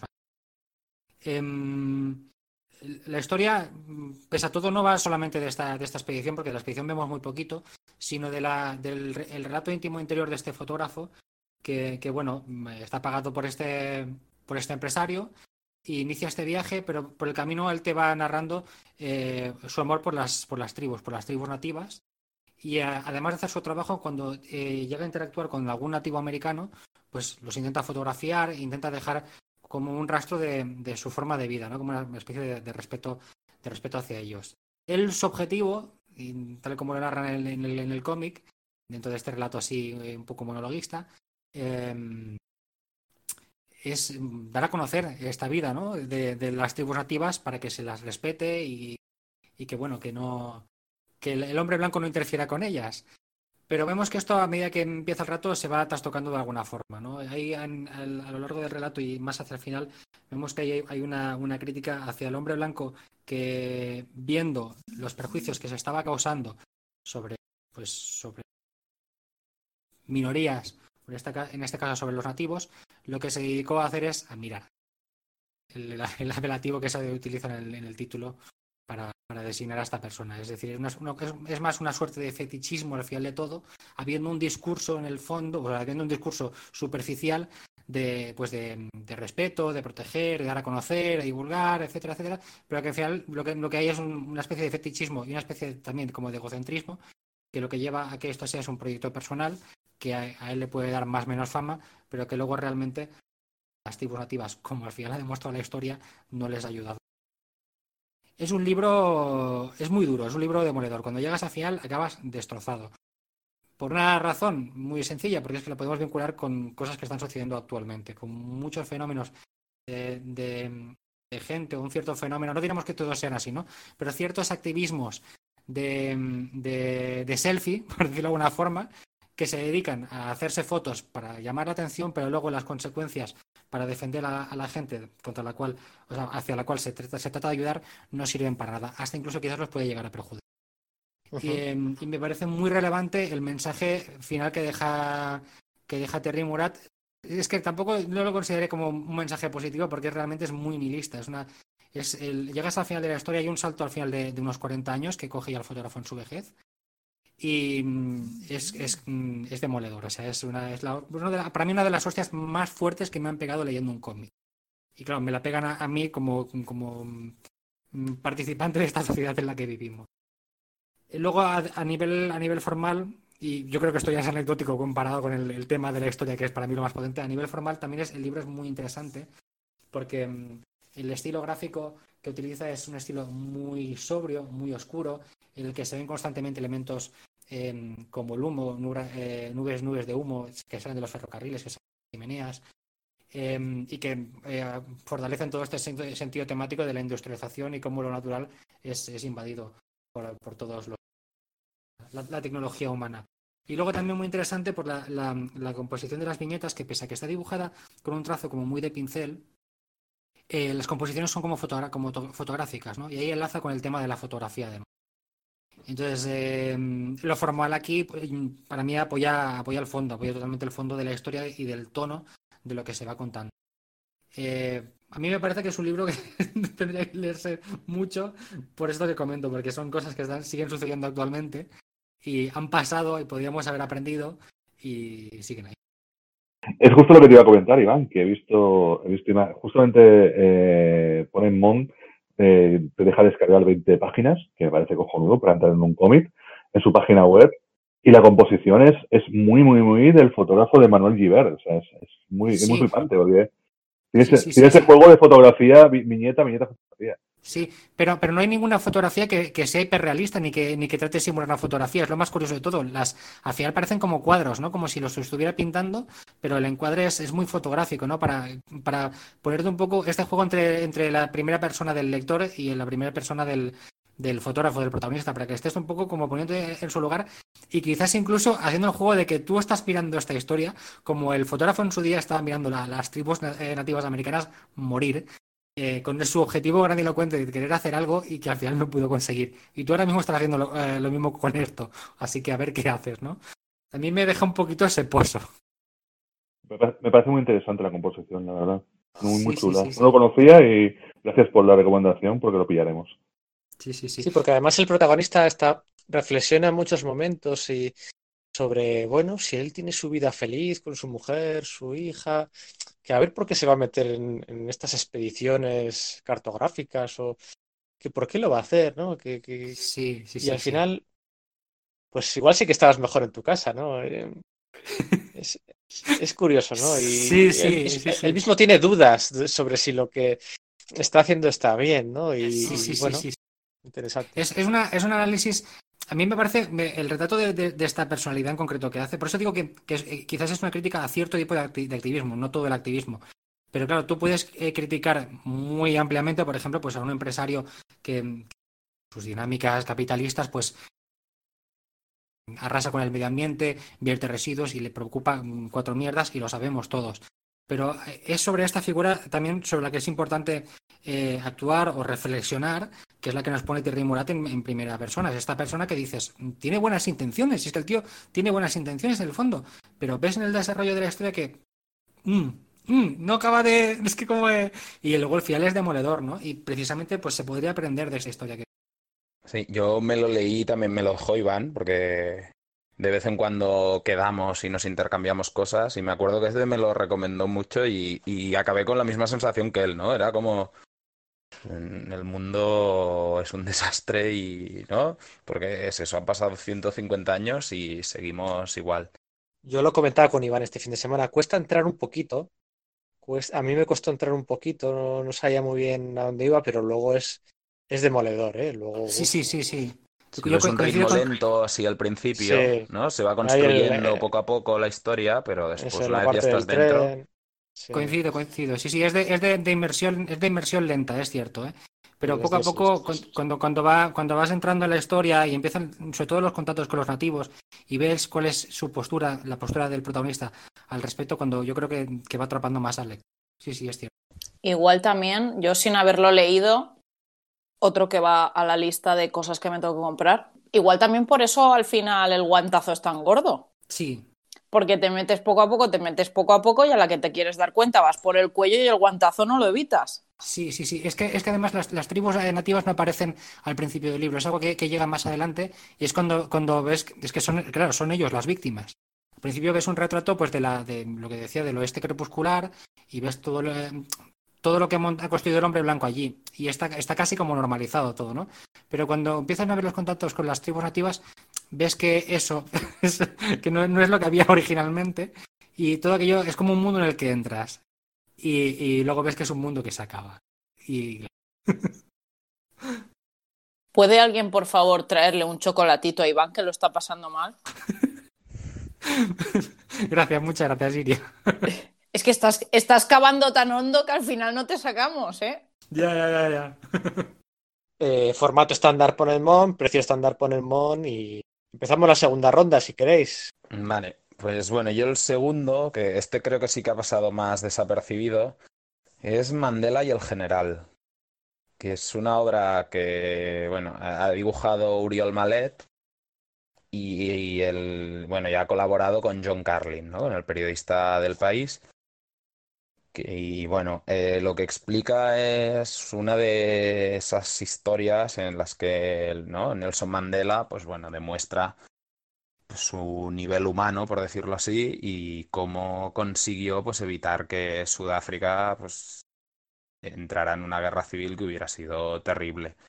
Entonces, el bueno, John Carlin fue corresponsal entre el ochenta y nueve y el noventa y cinco en Sudáfrica, entonces vivió pues el, todo el, el final del apartheid, ¿no? Y digamos la transición hasta el primer gobierno de Mandela. Y claro, fueron unos años realmente durísimos, ¿no? En, estaba acabando el apartheid, Mandela aún está en la cárcel, entonces lo liberan, empiezan las negociaciones entre el Congreso Nacional Africano y, y el gobierno. Y claro, el sector más supremacista blanco pues estaba en contra de las negociaciones, ¿no? Aún creía pues, que Mandela era un terrorista, como se había dicho, claro, durante el apartheid, durante los veintisiete años que estuvo en la cárcel. Y, y claro, eran, había sectores pues, que apostaban por el terrorismo directamente para reventar las negociaciones de paz. Y el objetivo final, pues al final, era pues mantener Sudáfrica blanca o al menos hacer ¿no? Des- destruir Sudáfrica y que hubiera un estado blanco y un estado negro. Y todos estos grupos de extrema derecha, pero bueno, que si, si buscáis imágenes de este, el movimiento de resistencia africana, que el, uno de los líderes era Eugène Terreblanche. Y es que si, si buscáis en Google Imágenes alucinaréis porque es del año, eso, finales de los ochenta, mmm, primeros noventa y bueno, es que la bandera de este partido pues es prácticamente una esvástica a la que le han quitado un palito para disimular, ¿no? Ya no son los cuatro y so, son tres, pero los mismos colores, una estética, ¿no? Vestidos militares, auténticos neonazis. Y bueno, es uno de los sectores de extrema derecha que querían eso, reventar las negociaciones de paz. Y el protagonista del cómic es Constanville Joen, que es un general africano pues muy, con mucho prestigio, ya estaba jubilado, pero es en quien confían todos estos grupos un poco para que los unifique y para y ellos creen pues para unir eso a toda la resistencia blanca y es que sea el líder que los dirija para derrotar a Mandela y a los negros, básicamente. Y entonces, claro, lo que narra el cómic son los encuentros que tuvieron, ¿no? Y cómo Mandela, pues, lo fue poco a poco seduciendo, poco a poco convenciendo del error que era apostar por la vía armada. Y bueno, y la verdad que es un cómic que, que está muy bien por eso, porque es una de estas historias que además todo el mundo conoce la figura de Mandela, pero permite profundizar y conocer un momento, pues eso que quizá no es tan conocido. Permite muy bien conocer pues cómo era la situación en esos años, ¿no? Y ver pues la violencia que había, cómo Mandela también tenía que apaciguar a los suyos, ¿no? Que algunos pues querían vengarse y pues bueno, de- destruir al Estado y bueno, y esos equilibrios tan en- difíciles de encontrar. Y la verdad que es eso, es una obra muy interesante. El Uriol Malet a- me gusta mucho, no había leído nada así de él, ¿no? Es ilustrador sobre todo. Así, ahora ha sacado un libro en- con La Vanguardia de ilustraciones del juicio del Prusés y, y la verdad que el cómic eh, gráficamente está muy bien. Sobre todo hay algunas páginas que hay unas ilustraciones así a toda página que son una pasada, ¿no? Que ahí se nota su, su trabajo como ilustrador. Y luego está muy bien el uso del color también que hace, ¿no? Hay páginas que juega con un, bi- un bitono en algunos momentos rojo y en algunos momentos amarillo, ¿no? Grises con amarillo o grises con rojo, en función de lo que está narrando. Y, y la- luego utiliza muchos recursos gráficos distintos, ¿no? Eso, ilustraciones a toda página, eh, recortes de prensa, mapas. Eh, la verdad que es, gráficamente es muy variado y tiene soluciones muy interesantes. Y la obra es eso, a mí me gusta mucho porque eso, por, por lo que narra y por cómo lo narra, ¿no? Este punto de reflexión también de, de la evolución del personaje, ¿no? Porque el inicio es una conversación que tuvo John Carlin con el general. Y a partir de ahí, ¿no? Es- recuerda, hacen como un flashback y entonces va recordando pues cómo, cómo llegó a pues eso, a conseguir, digamos, la paz, ¿no? Y al final acabó fundando un partido político y la verdad que es una obra interesante que creo que sí que ha pasado bastante desapercibida. Eh, ha publicado en castellano, los ha sacado de bolsillo, ¿no? Que es de Penguin Random House, diría. A ver, que lo tengo por aquí. Sí. de- y después en catalán lo sacó Coma Negra también. Y la verdad que es una obra que está muy bien. A mí, a mí lo que me ha encantado es que tiene recomendaciones de Morgan Freeman y Matt Damon. Es verdad. Y John Lee Anderson, sí.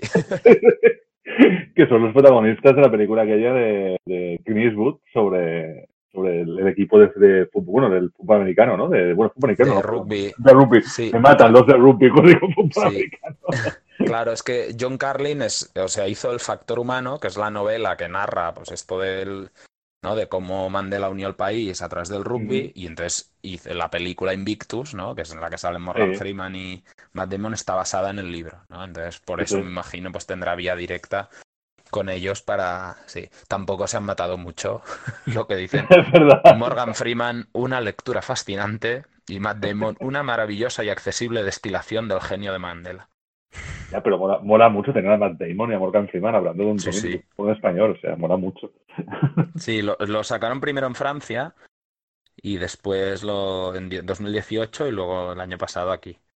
Que digo que yo estaba, estaba buscando mientras estabas comentando todo esto, David, que siempre que se hablan de estos temas, eh, impepinablemente me acuerdo de la gente que, que siempre hace el típico comentario de, pero si es que eso fue hace mucho. Y realmente el- lo del Afrikaner es de mil novecientos setenta y tres. Si es que hace dos días. Pero la gente se olvida súper rápido y me da mucha rabia. Sí, bueno, es que lo que narra el cómic es eso, es, apa- es entre el ochenta y siete, ochenta y ocho hasta el noventa y cuatro, noventa y cinco. O sea, estábamos ahí ya nosotros. Oye, que a treinta y tres ver, yo, años. Porque yo yo nací en el recuerdo, ochenta y siete, o sea que treinta y tres años. Iría, tú, tú porque eres muy jovencita, pero yo recuerdo que los malos de Alma, Alma Letar dos eran, eran los sudafricanos. Los sudafricanos eh, chungos que iban con los, Kruger- con los Krugerrats estos de oro y eran los malos de la película. Y entonces, y, y claro, y, y, y, y es muy, claro, y en aquella época, para nosotros los malos eran los rusos y eran los, los, los sudafricanos. Imaginaros lo viejo que soy. Ahí.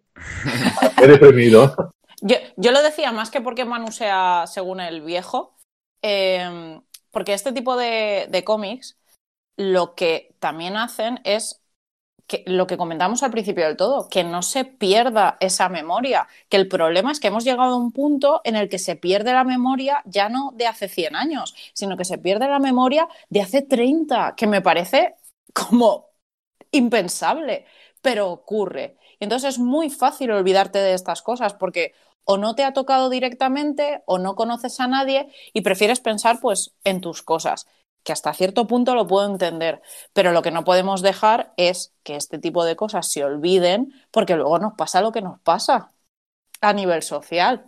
Y diez años, o sea, tú, tú te lees Los puentes de Moscú de Zapico y parece, para, hay gente que parece que es la prehistoria y es que sí, es de antes es verdad. de ayer. O sea, no hay que irse muy lejos. Claro. Y, y si no llegamos a explicar en clase la guerra civil, imaginaos el apartheid o... Claro, Vamos, claro, eso claro. Imposible. Entonces también es una manera, pues eso, de dar a conocer algo que realmente, y, y en la, con lo que decíamos antes de pues lo que está pasando con los refugiados ahora en Grecia estos días, ¿no? Es que son cosas, ¿no? Que parece que, bueno, claro, el apartheid sí, hace muchos años, no sé, pero, ostras... Por eso he mencionado precisamente en la intro el Asylum de Isusi, porque lo que También hace ahí es, es eh, pone las dos caras de la moneda, cuenta la historia en, en dos líneas temporales y de forma que estás viendo cómo en su día todos los refugiados vascos salieron dirección Francia algunos y muchos a Venezuela o Latinoamérica, que, que, que, que hicieron familia allí, que estuvieron allí durante muchos años, que les acogieron a una comunidad vasca de flipar, gigante, un mogollón de gente, y cómo la otra línea temporal del relato es hoy en día, no mucho más tarde, cómo, en cambio, en la sociedad española, la sociedad vasca, sí que hay un rechazo hacia los venezolanos o esos, eh, esos matices que se les pone siempre, ¿no? A los inmigrantes y tal. Chicos, mira, si en treinta y seis eh, fuimos para allá nosotros mismos mogollón y nos acogieron estupendamente.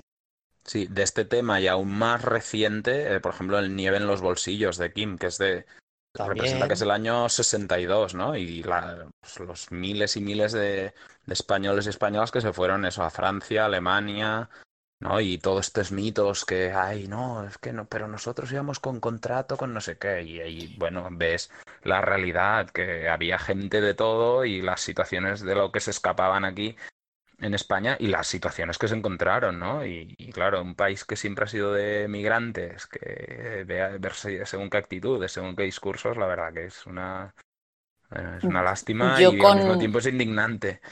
Yo con Nieve en los bolsillos eh, tuve problemas, entre comillas, en casa, o sea, que nos peleamos en casa, porque tanto mi familia materna como mi familia paterna, mi familia materna es gallega y mi familia paterna es valenciana. Eh, ambas familias fueron emigrantes a Alemania, yo incluso nací allí, pero todos se fueron con papeles con la, con la reunificación familiar y todo el rollo. Entonces, claro, yo me leo Nieve en los bolsillos, empiezo a atar cabos y empiezo a contarles cosas. Oye, que no se lo creían, era brutal. Y digo, pero vamos a ver, digo que no todo el mundo se fue como vosotros. Sí, yo, mis abuelos, los abuelos, mis abuelos maternos fueron a Suiza también y claro, allí pues llegó uno del pueblo a un pueblecillo allí cerca de Zúrich y luego pues el resto del pueblo fueron detrás porque era el que más o menos sabía dónde, pues bueno, a qué puertas llamar y, ¿no? Y al final sí. Yo me imagino mi abuela que, ¿no? Que habla una especie de entre gallego y castellano así medio mezclado, pues allí en Suiza hablando con... medio alemán como podía, italiano y todo, ¿no? Y tenía que ser, bueno, cosas... Mi, ma- mi madre vivió allí porrón de años y nunca aprendió, nunca aprendió alemán porque había, había ciudades que estaban enteramente llenas de españoles, entonces ella nunca lo necesitó. Mi hermano, uy, mi hermano, perdón. Mi padre sí que hizo allí el colegio y la formación y todo el rollo, entonces, claro, mi padre sí que hablaba alemán, pero mi madre No. Imaginaros la cantidad de españoles que había para no necesitar aprender alemán en según qué zonas. Sí, pasa lo mismo en Inglaterra también. En muchos sitios también inmigrantes que han ido, que no solamente ahora eh, se iban a, a, a sitios donde era solamente para españoles. Pero bueno, a mí lo que me extraña es que la gente no se dé cuenta de estas cosas cuando en los años sesenta una de las películas más famosas de, de, del cine español era Vente a Alemania a Pepe, que habla exactamente de eso, de cómo alguien llega allí porque alguien le ha recomendado, lo mismo que estáis contando vosotros. O sea, me parece alucinante que una de las películas más famosas que te cuenta la historia de verdad, la gente piensa que no era así. Pues lo que decíamos antes, ¿no? Hace falta la memoria, ¿no? Que todas estas cosas se pierden y, bueno, y se manipula la historia y se pervierten los discursos y acabamos, pues eso, defendiendo cosas que, que es que no tienen ninguna base histórica y ya no digo, pues, ¿no? De, es que sí. Lo más básico, los derechos humanos, ¿no? Igualmente es que lo más, lo más alucinante de todo es que actualmente en, en España tenemos el, la, la, la versión ahora de las versiones en, en cine, como de películas como Vente a Alemania Pepe, eh, pero de gente, de chavales jóvenes que se van a trabajar a China o se van a trabajar a Inglaterra, que han hecho dos películas sobre eso. O sea que ahora mismo también más o menos no es tan grave como en, como en aquella época, pero también tenemos la fuga de cerebros, la gente que se ha ido a otros países, y porque aquí no había no ha habido trabajo después de la crisis de dos mil once. Bueno, pues mi segunda recomendación es una trilogía de Sento, que fueron de mis primeras recomendaciones en este podcast, fue uno de sus cómics. Pues me gustaría ahora eh, recomendar la trilogía de Doctor Uriel. ¡Qué maravilla! Ay, yo ya sabía que te iba a gustar. Yo es que adoro esta trilogía. El caso es que originalmente eran tres cómics. Un médico novato, Atrapado en Belchite y Vencedor y Vencido. Y básicamente es la historia del suegro de Sento. Es una historia real que cuenta eh, la vida de Pablo Uriel, que en mil novecientos treinta y seis, ese verano, se acababa de licenciar como médico, empieza contentísimo de la vida su primera andadura profesional y de repente... mil novecientos treinta y seis, estalla la guerra. ¿Qué pasa? Que a partir de ahí, eh, durante toda la trilogía, se sigue a Pablo durante todo el recorrido y se muestran distintas situaciones como muy famosas de la historia, como por ejemplo todo lo que ocurrió en Belchite y demás, eh, de la guerra civil, pero de una forma que personalmente creo que no juzga. Hay que decir que esto está basado en, uh, en las memorias que escribió el propio, el propio Uriel. Entonces, claro, eh, dos años antes de su muerte, él escribe el libro y a partir de ahí, su hija Elena y el marido de Elena, Sento, crean luego esta trilogía. Entonces, claro, podría tener una vertiente como, como muy de juzgar todo lo que ocurrió y aunque se ven cosas horribles, mmm, no hacen un juicio de valor, que es algo que me parece maravilloso. Gráficamente, es, pese a que están mostrando cosas horribles, es precioso el, esta trilogía y el primer número... O sea, eh, un médico novato incluso ganó el Premio Internacional de Novela Gráfica en dos mil trece, de la FNAC, creo que era, si no me equivoco.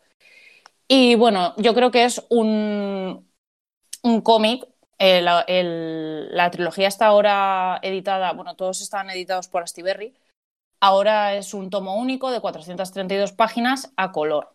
Y está toda la historia completa por treinta y cinco euros. Se puede utilizar para aprender sobre la guerra civil, se puede utilizar para, para aprender sobre biografía. O sea, es impresionante esta novela. Y es todavía más impresionante saber que toda la documentación en la que se han basado Sento y Elena es accesible muchas veces en las eh, exposiciones que montan alrededor de este cómic. Para que os hagáis una idea... Esto es algo que me, que me fascina mucho. Nunca sé quién, quién dijo por primera vez esta frase y realmente tengo que buscarlo. Pero durante casi toda la historia, los hombres escriben la historia, pero la, las mujeres son quienes, lo guarda, quienes guardan esa historia. Esto se hizo súper real en el caso de, de Pablo y sus hermanas. Resulta que Pablo tenía un montón de hermanas. Y ellas, durante todos los años que duró la guerra, guardaron todas las cartas de Pablo, las cartas que enviaban los padres de Pablo a la, mediante la Cruz Roja, que durante la Guerra Civil funcionaba como, como si dijéramos correos, pero la Cruz Roja. Toda esa documentación la guardaron las hermanas y a día de hoy la tienen Sento y Elena. Y yo os puedo decir que he ido a casa de ellos a trabajar y he visto cartas de la dictadura, cartas oficiales, con el sello de la República. O sea, es que es tremendo, porque claro, cuando empieza la, la dictadura eh, no les da tiempo a cambiar los sellos, los cuños y todo, y entonces, pues claro, tienen que utilizar lo, lo que tienen. Entonces está tan bien documentado, tan bien narrado, que es que esto no es una recomendación, tendría que ser obligatorio directamente. Tendrían que en todos los institutos tener copia de esta trilogía, porque es, ya os digo, impresionante. Y bueno, yo tengo, eh, pues obviamente, debilidad por, por Sento y Elena, pero ya no es tanto la debilidad que tengo por ellos como la importancia de este tipo de historias, porque ya no es tanto que muestre una parte de la guerra, sino todas sus facetas. Entonces, bueno, me imagino que vosotros este sí que lo habréis leído, no es como el de antes, que era una rareza. Sí, de hecho es uno de los que están en el libro también, porque eso, para entender la guerra, para entender cómo la vida de tantos millones de personas, pues bueno, de muchos casos dependió también de casualidades, de circunstancias así personales, que y es lo que dices, está tan bien narrado, tan... Es tan bonito el color, ¿no?, que lo hace Elena, todo, uh-huh. La verdad que es una obra maravillosa. Yo, yo no, pero creo que es uno de esos cómics que, que David y yo, una de esas quedadas nuestras de intercambio de, de material, de, de extraerlo, vamos, pues se lo voy a, se lo voy a pedir porque es una de estas um, importantes que tengo pendiente y quiero, quiero echarle un buen vistazo, sí, sí. Yo sí lo he leído, fue premio eh, Sin Sentido, ¿no? Hace unos años, ¿puede ser? Sí, el primer sí. volumen de los el tres. El primero, ¿no? Sí. Mm. Sí, entonces luego se lo autoeditó los otros dos y entonces después cuando ya estaban los tres, pues eh, lo sacó Astiberri todo junto en un volumen. Sí, a mí es lo que me falta, eh, el segundo y el tercero. Yo solo tengo el primero y sí, me parece lo que decía Iria, ¿no? Sin... sin sin posicionarse o sin opinar mucho, ¿no? Y bueno, como él se ve en medio de todo ese jaleo, eh, súper novato y tal, eh, no, no lo recuerdo, no lo recuerdo que me impactara tanto como otras obras de las, de las que hemos hablado. Eh, era lo primero que leía de, de Sento también, ¿eh? Pero sí, sí. Bueno. De hecho, la he regalado, fíjate, lo he leído una vez y pese a no haberme impactado mucho, lo he regalado dos veces.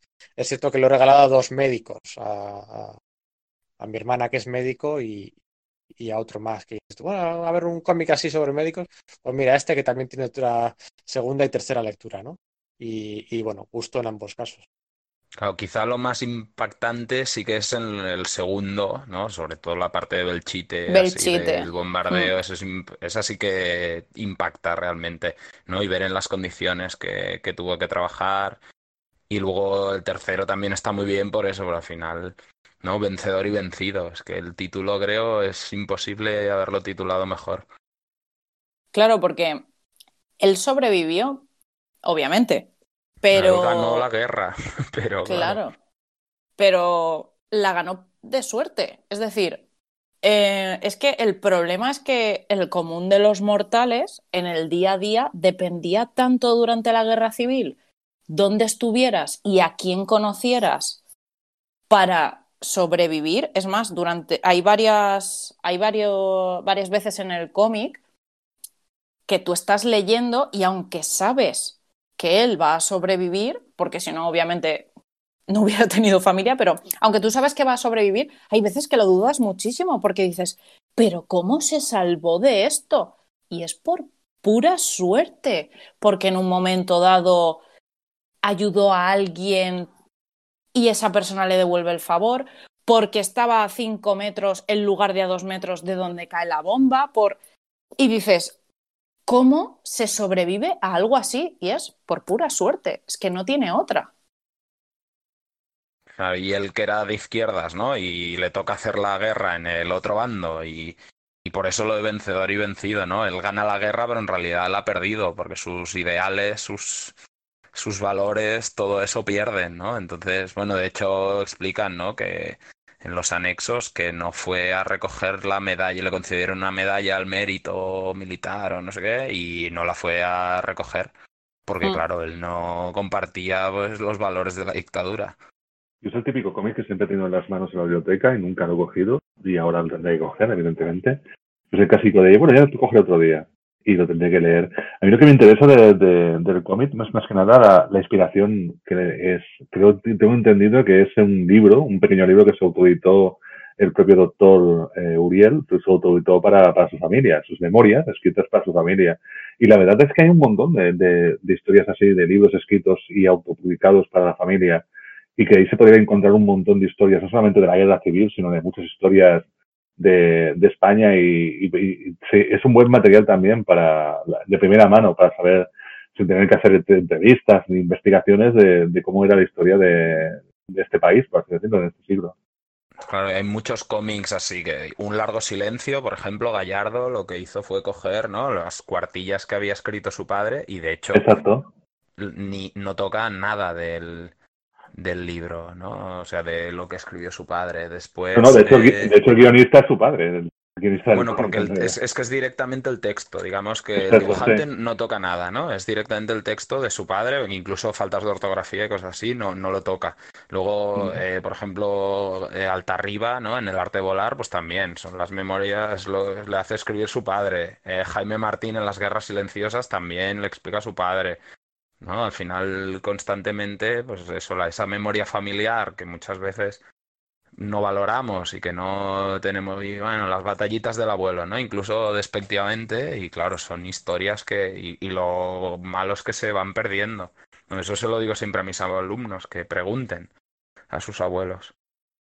Yo creo que debería continuar Iván ahora, porque quiero acabar yo más que nada por la, por la obra que tengo, que es la más de ficción que hay, por así decirlo. Así que Iván... Por mí, por mí encantado, no hay ningún problema. Mira, eh, a ver, la, la otra obra que tengo yo, como os decía, comparten algunos rasgos por el tema de que, eh, por un lado, comparten, eh, comparten el editorial, que es de Ponentmón también, esta es del dos mil diecisiete. Eh, también es de un autor francés y también toca un poco el tema del, del, de los problemas que, que ha ocasionado el hombre blanco a lo largo de la historia. Y curiosamente tiene un poco como de, de, de pozo de denuncia también, ¿no? La obra se llama Los esclavos olvidados de, de Tromelín y eh, es de, de Sylvain, Sylvain Savoy. Es eh, una obra que también es interesante en lo formal, pero también por su, su estructura narrativa, porque es un relato, es una historia, pero que al final son dos, y Savoy lo que hace es, es alternarlas. Son, son dos historias contadas en, digamos así, en, en, el, en el pasado y en el presente.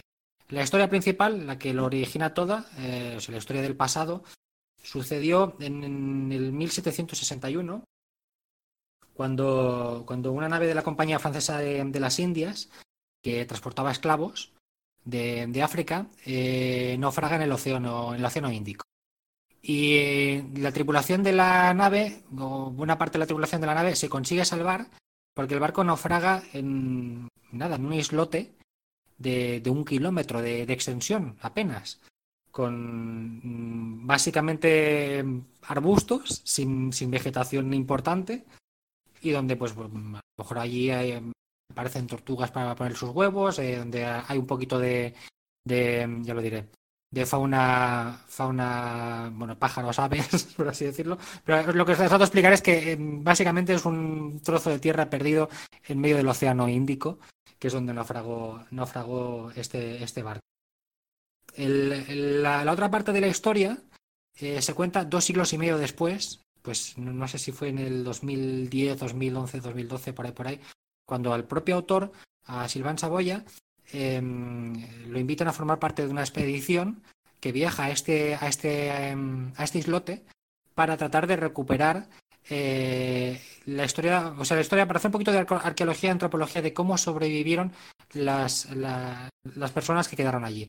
Porque una cosa, que voy, voy a hacer un poquito de spoiler, es que naufragaron ochenta personas en el islote y quince años después eh, rescataron a, lo diré, a siete mujeres y un bebé de ocho meses. O sea, imaginaros, imaginaros la situación. quince años sobre, consiguieron sobrevivir en este, en este islote.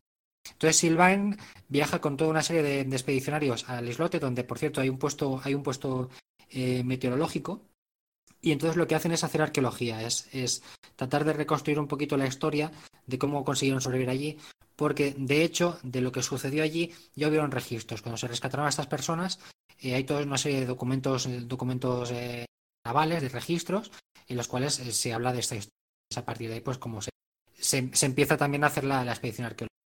Entonces es muy interesante porque, eh, como, como os digo, eh, Savoia alterna los dos relatos y también cambia la forma a la hora de, de narrar. Empieza eh, con la historia en el pasado, en el mil setecientos sesenta y uno, en la cual eh, la forma es muy parecida a, los, a la, un cómic, digamos, de, de aventuras, de, de, de estilo franco-belga clásico, muy clásico, un dibujo bastante clásico.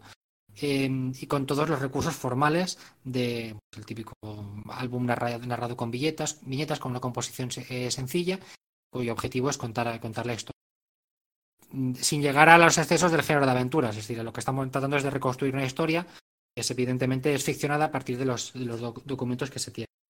Sí, de supervivencia. Y de supervivencia, exacto, sobre todo, sobre todo de supervivencia. Y entonces la segunda, la segunda parte, la segunda historia es el relato del pro- el propio Savoia En, en, la, en, en el islote con todos estos expedicionarios, y la forma de contarlo rompe con la estructura de las viñetas. Se utiliza un tipo de, de coloreado que incide en una iluminación más clara, como si estuviéramos, como si nosotros mismos pudiéramos percibir la luz del sol, como, como a, vinculándolos más a, al presente y a un cierto realismo, ¿no? Y ahí el relato es diferente. Aquí hay un monólogo interior de de Savoia, que lo va explicando todo, de, muy detallista con las cosas que se van contando, de cómo va viviendo, como si quisiera transmitir lo que es estar en, en ese islote en ese momento, al igual que aquellos, eh, aquellos esclavos estuvieron en ese islote atrapados durante tanto tiempo. Entonces, una cosa que a mí me, me gusta mucho del, del, de esto que hace Savoia es la alternancia de historias con un cierto sentido simbólico.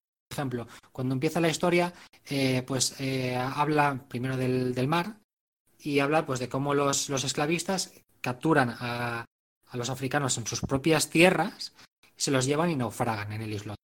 La, la primera parte de, de la historia, este, este corte, termina con el naufragio en el islote, como llegan y se dan cuenta de que están ahí, perdidos en el medio del océano, en un triste islote de un kilómetro. Y entonces salta la historia de Sylvain, y la historia de Sylvain es muy diferente, porque, claro, él viaja a ese islote con todas las comodidades, en un avión de expedicionario. Antes de ir allí, pues cena con la, con la gente con la, que, con la que va a ir. Es un viaje que es voluntario, que a él no le ha obligado a nadie, evidentemente, ni le ha puesto unas cadenas. Y tiene otro tipo de, tiene otro tipo de objetivo. Entonces, él, su, su llegada es por aire, no por mar. Aterriza en la isla y no hay ningún tipo de... Ahí ya te, tenemos un choque, ¿no? Ese contraste entre una historia y la otra. Y esto Savoia lo va, lo va, lo va repitiendo a lo largo de, a lo largo, a lo largo del libro. Hay momentos en los que se crean esos, esos ecos entre pasado y presente que me parecen eh, muy interesantes. A mí, a mí, por ejemplo, voy a hacer un spoiler de una cosa que me gusta mucho, pero que me parece que puede ser interesante para atraer al, al lector o para picar la curiosidad al lector. Una parte de la historia que me parece muy interesante es que los, los africanos que consiguieron sobrevivir en el, en el islote tuvieron que traicionar un poco sus creencias.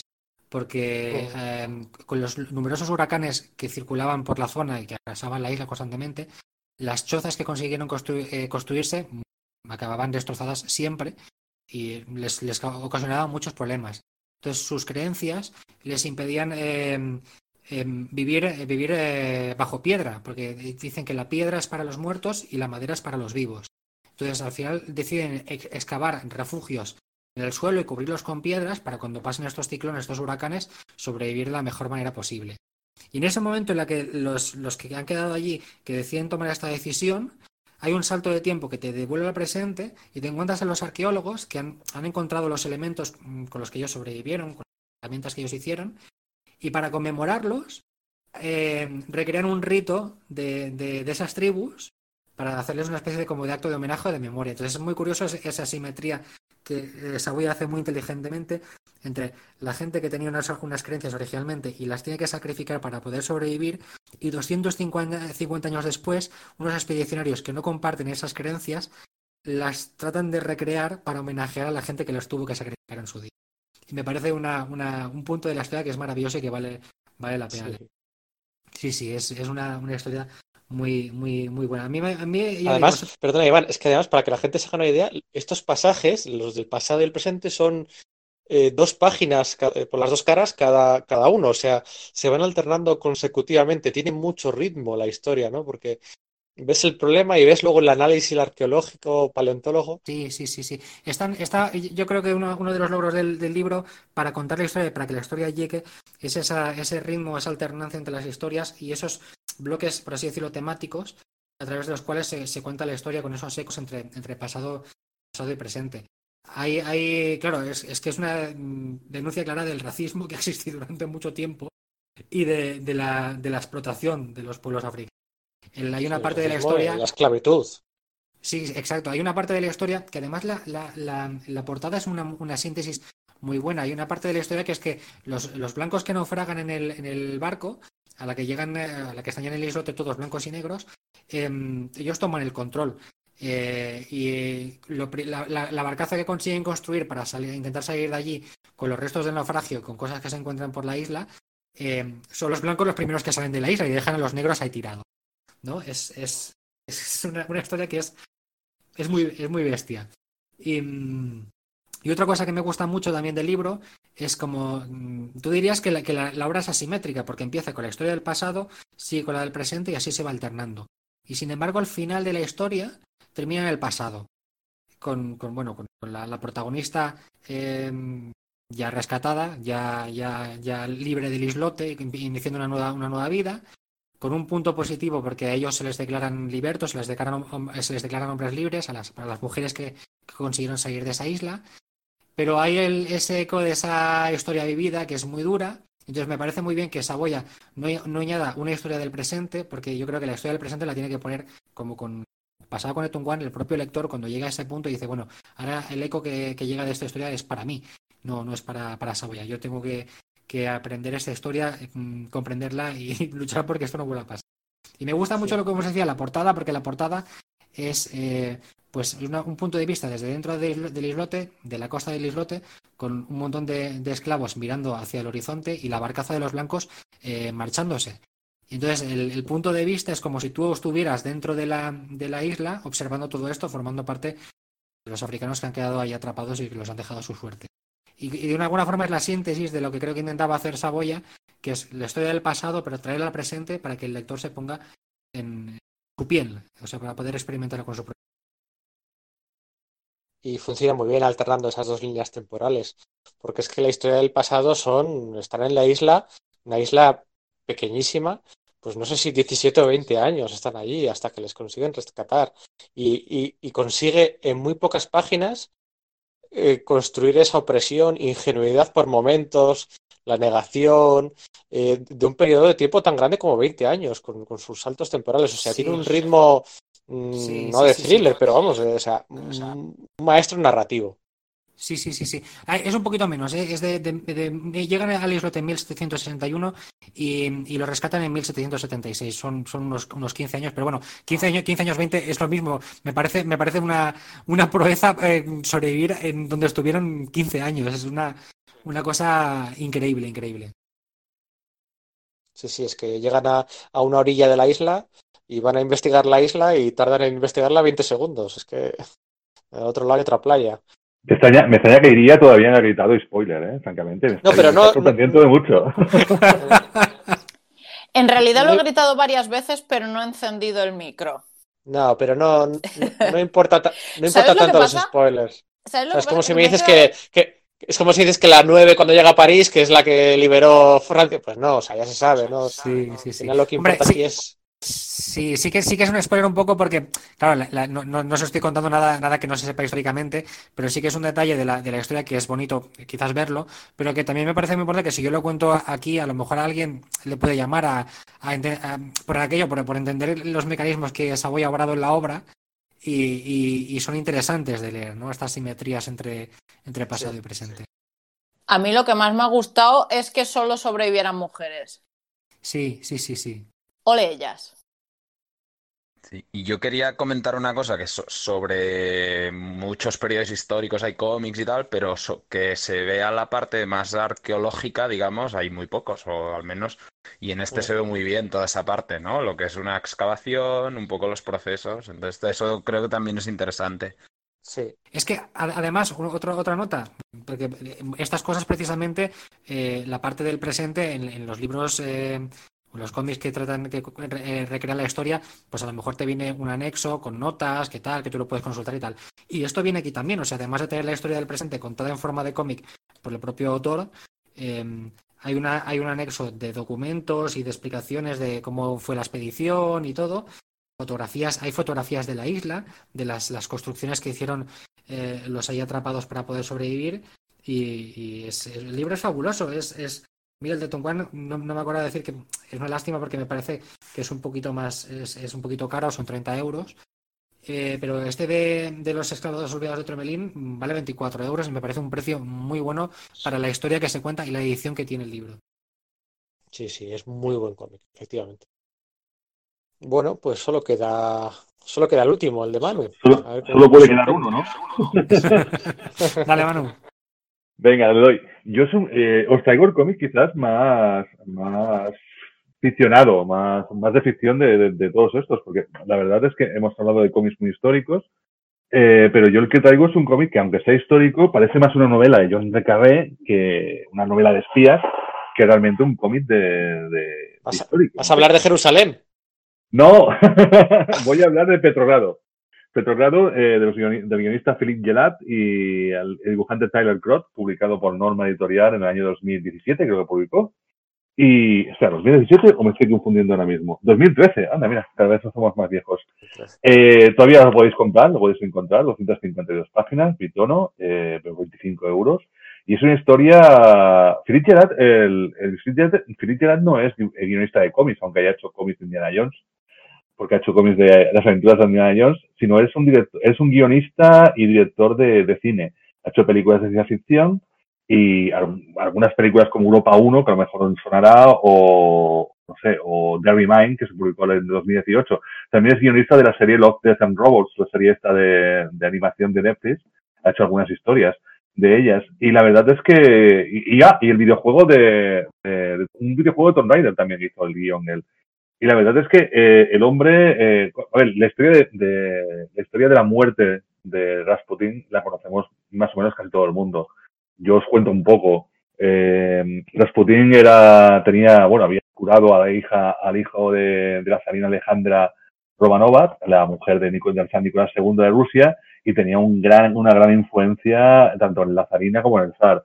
Con lo cual, eh, una de las, de las que sabían, lo que sabían que Rasputin iba a hacer era convencer al zar para dejar la Primera Guerra Mundial, porque tenía, los prusianos estaban rodeados por los franceses y los ingleses por un lado y por los rusos por el otro lado. Y, y, y Nicolás segundo no, esa guerra no la veía muy, muy, muy buena y quería hacer un pacto con, con Prusia, y esto estaba uh, auspiciado por, por Rasputin. Y de hecho, el noble Félix Yusupov y el gran duque de Rusia y el primo del zar, Dmitry Romanov, se aliaron con el, con el político Vladimir Pureskevich para matar a Rasputin, quitarlo del medio y que siguiera la, la Primera Guerra Mundial Rusia, porque así también, eh, si ganaban, tendrían accesos a territorios, y lo típico de la época de aquella de cuando, de, de la Primera Guerra Mundial, de la época de, de, de, de guerras entre, entre imperios, como el Imperio Prusiano contra el Imperio Ruso, contra Francia e Inglaterra.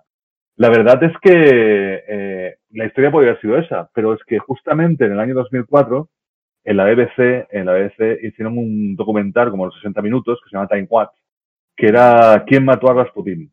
Y en ese documental eh, se ve que descubrieron que la, la, la, el servicio de espías británico tuvo mucho que ver con el asesinato de Rasputín. De hecho, eh, eh, el mismo, eh, el mismo, eh, el mismo, eh, ¿cómo se llama el primer? Ah, no me acuerdo cómo se llama el primer ministro de Inglaterra de la, de la época de guerra, Churchill, Winston Churchill, perdonad. Eh, él estuvo implicado en esta, en este asesinato porque eh, Inglaterra tenía miedo de que si se, si la Unión Soviética se retiraba de la Primera Guerra Mundial, entonces la Prusia se podía concentrar, Alemania se podían concentrar en el frente occidental y así ganar tanto a Inglaterra, a Inglaterra como a Francia. Y entonces ellos mismos intentaron un poco forzar y, debes, y presentaron pruebas. Hay documentación oficial de, de un tal, de, de un sargento, bueno, de un, de un teniente de la, del ejército norteamericano, de Major Skate, en el cual eh, eh, se, se, se ve que hubo una manipulación por parte de espías ingleses para matar a Rasputin. En este caso sería el John Scale, un agente, también había Oswald Rainer y más agentes que estuvieron eh, involucrados en el, en el asesinato y participaron junto a estos nobles, nobles rusos para matarlo. Evidentemente, Petrogrado, Petrogrado es San Petersburgo, por cierto. Antes, antes de, se llamó, San Petersburgo se llamó Petrogrado y después más tarde se llamaría Stalingrado. Eh, porque claro, esto es, la muerte de Rasputin sucede en mil novecientos dieciséis, en mil novecientos diecisiete fue el levantamiento ruso, fue el levantamiento soviético y la, y la creación de la, de la Unión Soviética. Eh, es una novela, es una novela de como de John le Carré, pero con base histórica y es muy chula además porque te, te cuenta mucho la historia de cómo, de cómo, de cómo los, los realmente los, los, los nobles, eh, los nobles rusos tenían miedo de Rasputín, pero no solamente miedo ya a nivel político de influencia, sino miedo de que pensaban que realmente era un hombre santo y que los iba a mandar una maldición y claro, y luego cuando lo matan y toda la, de hecho el meollo del, del cómic es toda la historia de cómo lo matan y ya sabéis que Rasputín fue, eh, fue envenenado, eh, le, le, le dispararon como cinco o seis veces, luego lo tiraron al río Volva, o sea, le hicieron un montón de putadas que no me no se volvía nunca. Y la verdad es que es una historia, a mí me fascinó, la leí, la, la leí y, y lo más divertido es que Tyler Crott, que es el dibujante, eh, acabaría haciendo cómics de la A D P, de la de cómics de Hellboy, cuando realmente hay una relación intrínseca entre Rasputín, el Rasputín ficticio de Hellboy y el Rasputín real. Y, y es muy divertido también, porque es como la parte de la, de la ficción comiquera de, de, de Pal, la, la típica ficción, se va metiendo dentro del cómic gracias al dibujante Tyler Crott, que hace un trabajo muy, muy bueno en este cómic. Y yo lo recomiendo mucho, la verdad. No, suele estar en algunas bibliotecas, eh, pero Norma me parece que todavía lo edita. Y, y, y solamente por la parte de todo, los, las, parece que son cien páginas, porque son cien páginas de, de asesinato, solamente para matar a Rasputín, es una, es, una, es una obra muy, muy, muy absorbente. No sé si lo habéis leído vosotros. Sí, yo lo leí hace la tira de tiempo, pues en su día, yo creo, a través de biblioteca. Sí, es el típico cómic mm. que, bueno, que es que tiene dudas, ¿no? De si pillarlo, no pillarlo, no te suenan los autores. Y claro, años después, eh, hasta el año pasado, en diciembre, cuando fui a entrevistar a Tyler Crook en la um, Heroes Comic Con de Madrid, mirando un poquito su biografía, eh, descubro que el tío de, que dibuja Harrow Country con Cool and Boon y demás, va sí. Y que resultaba que era el de Petrogrado de hace siete u ocho años. Y me quedé así como en shock, porque, porque los estilos son muy distintos. Claro, fíjate, la madurez del autor ya con ocho años más, pues... pues para flipar. Mm. Y no, no respecto al cómic en sí, pues si te soy sincero no me acuerdo mucho, ¿eh? Fue de esto, me cogí, me cogí varios, no, no tengo recuerdo, no tengo recuerdo, o sea, no... Así como el de Sento, que yo creo que es de por aquella, por aquella época, quizá un par de años más tarde, sí que lo recuerdo, este, pues bueno, no, tendría que... Quiero acabar un poco, un poco con el tono de ligereza, porque este cómic es mucho más ligero, es la típica, es el típico cómic de... de negro, típico cómic de novela de espías, y pero claro, es que es histórico, realmente realmente está basado en un documental de B B C y, y claro, supongo que el Philip Gellert, el Philip Gellert vio el documental ese y dijo, aquí hay una historia y, y la cuenta bastante bien, la verdad. Pero claro, se, se inventa el trasfondo de todos esos personajes porque para él son desconocidos. Yo lo conocía, pero no me lo he leído. Así que ahora entra en la lista de los que hay que leer. Lo mismo que Iria, lo conocía y he tenido, porque es un, además es un personaje muy interesante, Rasputín y toda esa época y tal, pero no, no lo he leído, pero lo, eso lo buscaré también. He visto que está en algunas bibliotecas, así que miraré. Pues yo no, yo no lo conocía, pero sí que me ha, me ha picado la curiosidad. Y, y es que además la figura de Rasputín me parece, me parece muy interesante de partida. Y, uh-huh. y pues sí, le, ¿no? le, le quiero echar un vistazo. Sí. No busquéis en Google Rasputín, ¿eh? Por eso. ¿Por no, qué? No sé. Oh. Te salen vídeos de Bonnie. Si tenéis curiosidad. ¿Pero por qué dices eso? Ahora lo estoy haciendo. Pues no sé. No lo dirás por el famoso, el famoso pene de Rasputín. Por eso lo decía justo. Pues, pues no, sale, salen solo fotos de un señor con mucha barba, el pelo muy largo y como muy serio, ya está. O sea, hay que poner alguna otra palabra Espera. clave entonces. Solo he puesto ¿Salen? Rasputín, no he puesto nada más. Salen fotos de la vídeos de Bonnie M no salen. Y sí, no, vídeos de Bonnie M. Es más, me sale un vídeo con la canción de Bonnie M y una animación de Vladimir Putin bailando. Ah, perfecto, todo. O sea, o sea es maravilloso. A ver, Rasputín es una persona ideal para quitarle eso, el peso de, de, de, de, pesa, de pesadumbre que estaba alcanzando este podcast. Hemos llegado ya al hombre de Rasputín. Sí, sí, sí, sí. Tienes toda la razón, de verdad. Sí. Bueno, pues como dice Manu, esperemos que os hayáis divertido un poquito al final, que hayáis tomado nota, que hayáis tomado apuntes. Seguramente a vosotros, todos los que nos estéis escuchando, os, os suenan muchos, muchos cómics que podrían haber entrado aquí, pero, pero muchos, vamos, eh, nos hemos dejado eh, desde los clásicos, clásicos que decíamos de Maus y demás, o Persepolis, o de manga no hemos hablado casi nada, pero también tenemos un porrón, el de Hitler, el de Adolf, el de... Además, los, los mangas como son... Eh, con ese retrato súper fiel siempre de la realidad, preciso. Eh, también tenéis multitud de opciones. Y, Operación y bueno, Muerte, pues, está muy bien. Operación Muerte. De, Mizu, de Mizuki, que también es autobiográfico. Y eso es donde pierde el brazo, ¿no? Sí, sí, sí, sí. Y es bastante impresionante, realmente. Sí, sí, además autobiografía también bastante impresionante. Todo, los que parece que son cinco o seis tomos. Sí, la autobiografía es verdad que está muy bien, sí. Mm-hmm. ¿Ese lo saca Astiberri, puede ser? Sí, hace unos años Exacto. ya. Sí. Astiberri, veintidós euros. Tomo único, trescientas sesenta y ocho páginas. Pues sí, pero vamos que del holocausto nazi pues hay un montón, de los derechos de la mujer eh, también pues más de lo mismo, la revolución china...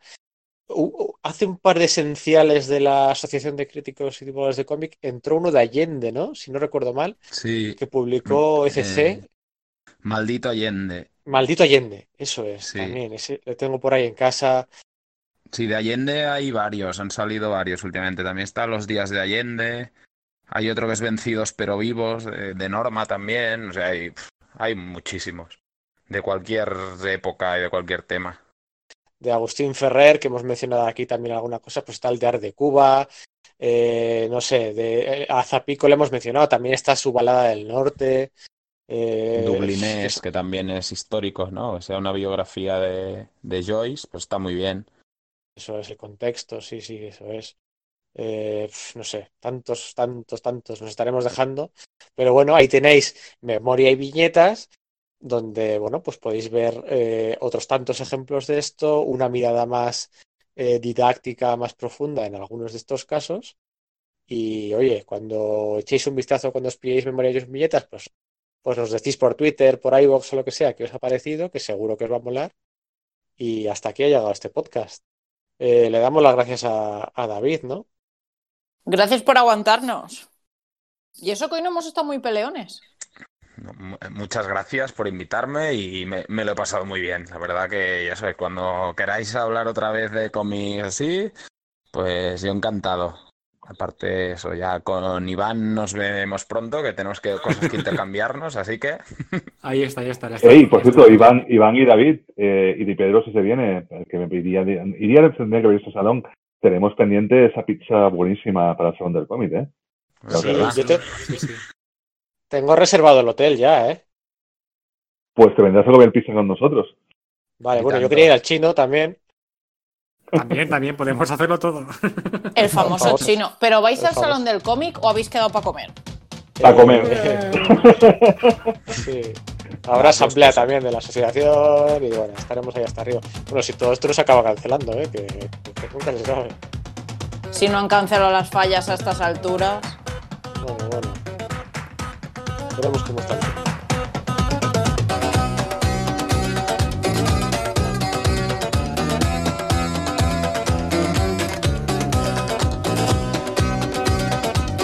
Pues nada, David, una vez más, muchas gracias. Ponemos para acabar la música de Rasputín, eh, muy propia con esta última recomendación de Manu.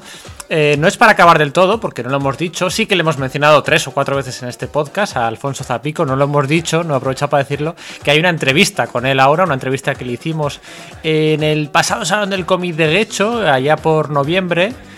Y que nos habíamos querido guardar bajo llave para esta ocasión tan especial, ¿no? Porque sabíamos ya que íbamos a hacer este podcast, así que bueno, ahí tenemos la, la entrevista a Zapico, que esperemos que os guste. Y nada, aquí nos quedamos nosotros eligiendo el próximo tema, eligiendo, no porque tengamos que pensarlo, ¿eh? Eligiendo porque tenemos cuatro opciones en mente, que no nos decidimos por cuál es la que hacemos primero, así que en ese plan estamos.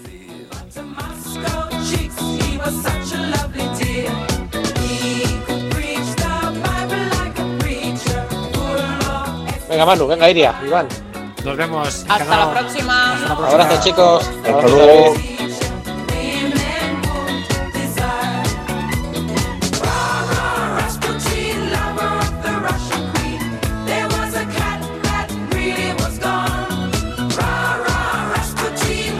David.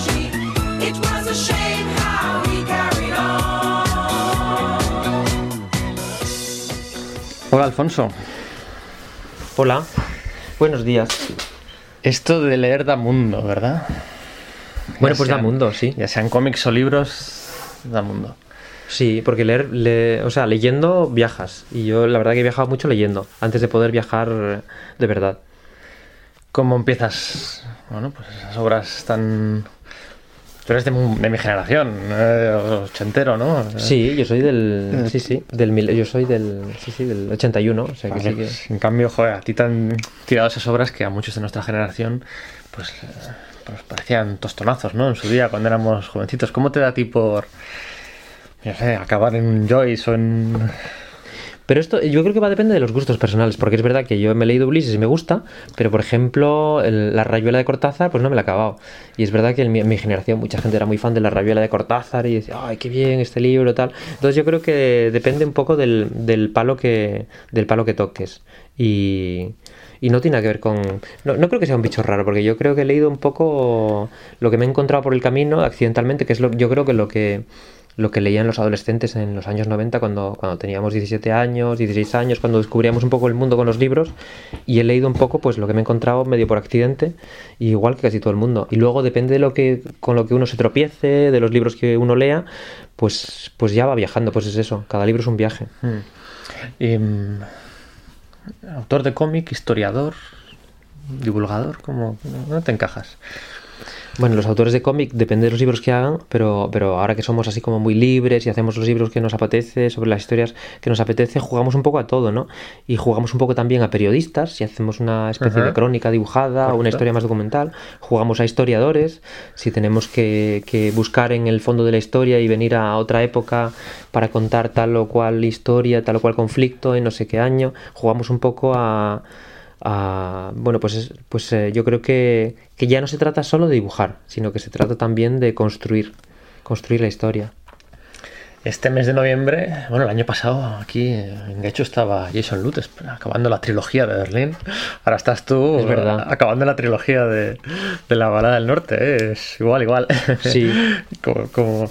Bueno, que no va a ser trilogía, que van a ser cuatro. ¿Qué me dices? Sí, ¿Es, verdad? Sí, sí. es verdad, es verdad. Van a ser cuatro. Entonces, por eso, por eso la gente, de hecho, los editores de Astiberri, el, el tercero lo publicamos en quince días, sale en noviembre, y, y me dicen, a ver, cuidado, no me hagas un Jason Lutes, no te, no te tires ahora trece años para sacar el libro cuatro. Digo, no, pues vamos a, vamos a terminar antes. Es verdad que el Jason Lutes entre el, entre el primer Berlín y el último han pasado pues igual más de veinte años. Sí, pero eso para darle un poco de carisma, un poco de... Sí, sí, para, que, para ir cogiendo lectores por el camino y que fuera ahí... Pues este hombre hacía libros como el que hace Coñac, pero yo quiero terminar antes, quiero terminar en un par de años, ya quiero terminar con esta... tetralogía, no sé cómo llamarlo, esta serie de libros, cuatro libros, la verdad es que es un número un poco raro y no sé si me encaja muy bien, pero como al final no había alternativa y tenía que acabar la historia, pues así se va a quedar. Parece como que el cuarto ya tiene que ser una precuela.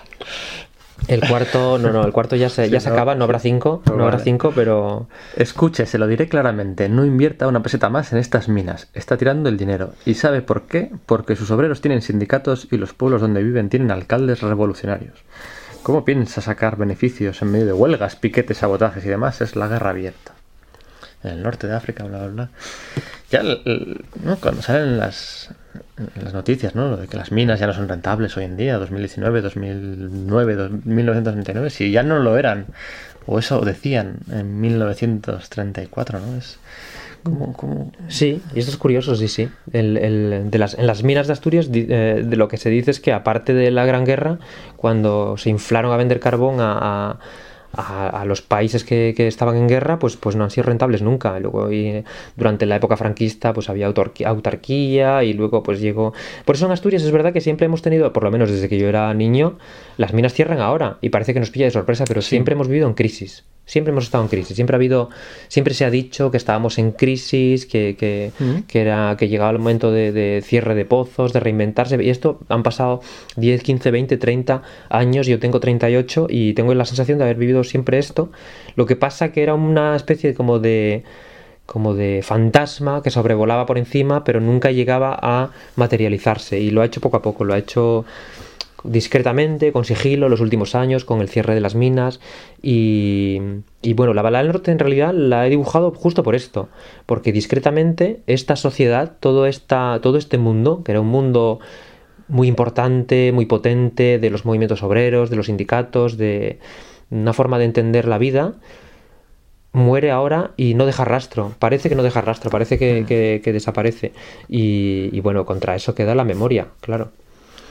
Um, en la balada salen sale la burguesía, ¿no? Ahí creyéndose, ¿no? Esos años que creían que la república y luego no. Salen los enfrentamientos de izquierdas, ¿no? Entre comunistas, socialistas, anarquistas, tal. Es una radiografía muy curiosa y muy aplicable, ¿no? Hoy, hoy en día también. Bueno, yo creo que no está nada pasada de moda, es bastante actual. Y de hecho, cuando, cuando estaba dibujando el libro dos, mm. me acuerdo que, que, que Cataluña estaba a una temperatura bastante elevada y yo estaba dibujando a Companys en el balcón de la Generalitat declarando la independencia. Y, y digo, pues es como si Europa de repente... Además, yo estaba en Francia, porque yo vivo en Francia. Sí. Y digo, es como si de repente esta película en blanco y negro de los años treinta nos la volvieran a poner ahora, y parece que Europa vuelve un poco a los años treinta. Y Francia es verdad que, que, que, que también es un país que, que tiene sus fantasmas y sus demonios, y de alguna manera se escuchan voces a veces, sobre todo cuando hay campaña, cuando hay elecciones, uh-huh. donde parece que Francia vuelve a los años treinta. Uh-huh. Y aquí pasa un poco lo mismo también. Parece que, que vuelven un poco los viejos demonios y parece que volvemos a los años treinta. Y...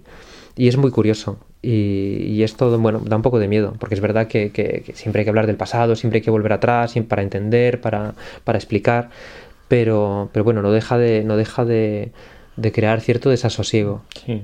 La, la Balada del Norte pones, ¿no? el, el, el foco lo pones evidentemente en, en Asturias, ¿no? Sobre todo en los primeros dos tomos, con bueno, esas primeras revoluciones, ¿no? Se puede eh, usar la palabra revoluciones. Entiendo que en el tercero, quizá en el cuarto, sacas el foco más hacia atrás, hacia no solo Asturias, sino más allá, ¿no? Porque al final entiendo que ya la revuelta... O sea, el treinta y seis ya toca hablar del, de mucho más, ¿no? De cuando hay el ministro de la guerra, aquel de Franco...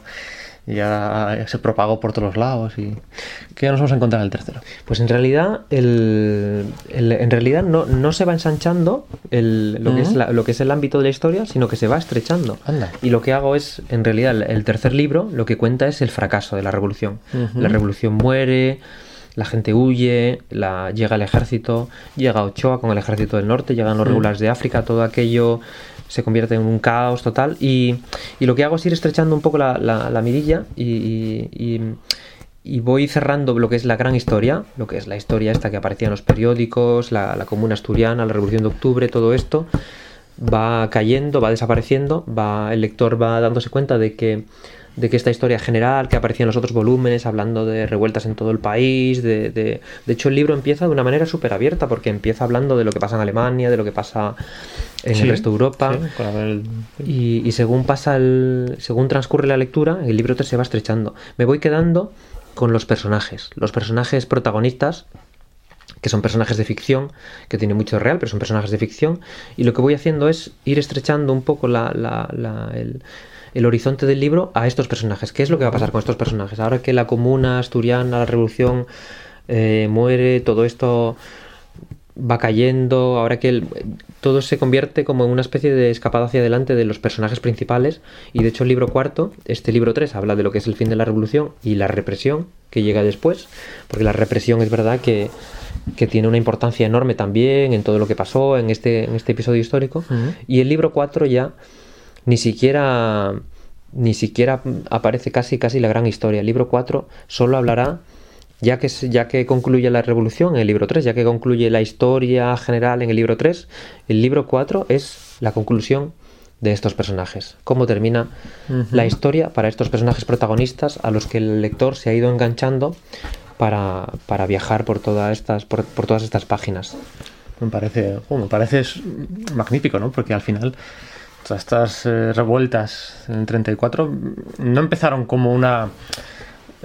por lo que tengo entendido, no empezaron como una, una revolución más allá de su de sus necesidades y su vida mísera, ¿no? Y de su no era no tenía una aplicación a nivel nacional ni mucho menos, ¿no? Era más puntual por lo que vivían allí en, en esa Asturias siempre en crisis que decía.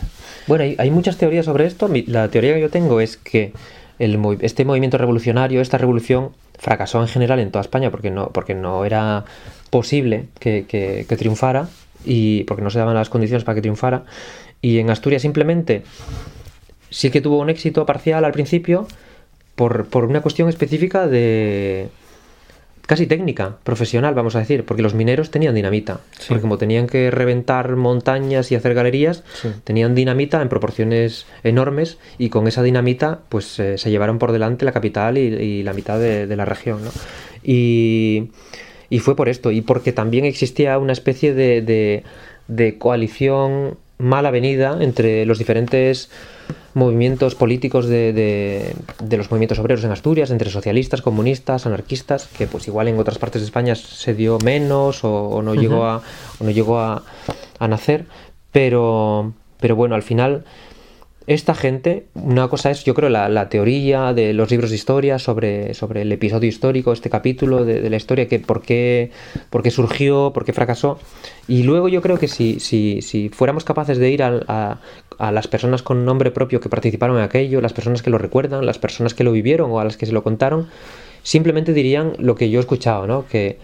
que que pasaba mucha hambre, que pasaba mucha hambre, que no sabían qué iba a ser el futuro, que estaban mm. desesperados, que vivían como animales y que al final reaccionaron como animales. Mm. Y, y casi, casi, yo creo que es la explicación más lógica y más sensata y más coherente. Sí, lo comenta el prota, ¿no? Apolonio, con el estómago, ¿no? Al final es el estómago el que... Sí, al final decide la tripa, claro. Es. Más que el, que el cerebro o el corazón. Oye, al, al, al encarar el lado del norte... que al final es un bueno es un conflicto, una crisis de hace ochenta años, lo encaras de distinta forma que si hablamos, por ejemplo, de los puentes de Moscú, que es algo, quieras que no, más reciente, ¿no? Porque se comenta se comenta la polémica que hubo con la pelota vasca en dos mil tres, eh, cuando salió y tal, pero cuando salió la, la comedia esta de Fede Tarras hace dos años, también hubo run run, ¿no? O sea, eso nunca ha dejado de... Sí. Tú, eh... ¿Cómo? Bueno, yo creo que, y de hecho con, con, con el tema del País Vasco hay run run todavía, sí. Porque además el, parece que, que estamos en una constante campaña electoral, con elecciones a, a meses vista siempre, continuamente, mm. y es verdad que el País Vasco es una cosa que está ahí, que es una herida que no se puede cerrar porque, porque siempre están ahí como metiendo mano, mm. cada vez que unos y otros, y es una cosa que está abierta y, y, y va a seguir abierta mucho tiempo, yo creo. Pero, bueno, es verdad que no se parecen, además porque, porque el, yo he sido, en la balada del norte, he sido un poco también partícipe y protagonista de la historia, que sentía como mía propia, y cuando hablaba de, de aunque me queda muy lejos en el tiempo, sí que me queda muy cercano en lo sentimental y en lo familiar y en lo personal, y yo hablo con gente y la gente me cuenta y la gente me dice y la gente comparte conmigo muchas cosas de estas de que han vivido y que les han tocado vivir, y además pues eso, esta sensación de que pertenezco a ese mundo que, que yo dibujo y que yo retrato. Con, el, con los puentes de Moscú es completamente diferente, porque además mmm, yo he dibujado a través de, o sea, he contado esto a través de los ojos de Edu Madina y de Fermín Muguruza. ¿Por qué? Porque no soy vasco, porque no he vivido lo que ellos han vivido, porque es verdad que yo he estado como un poco ajeno a todo este ambiente, a estas vivencias, a estas...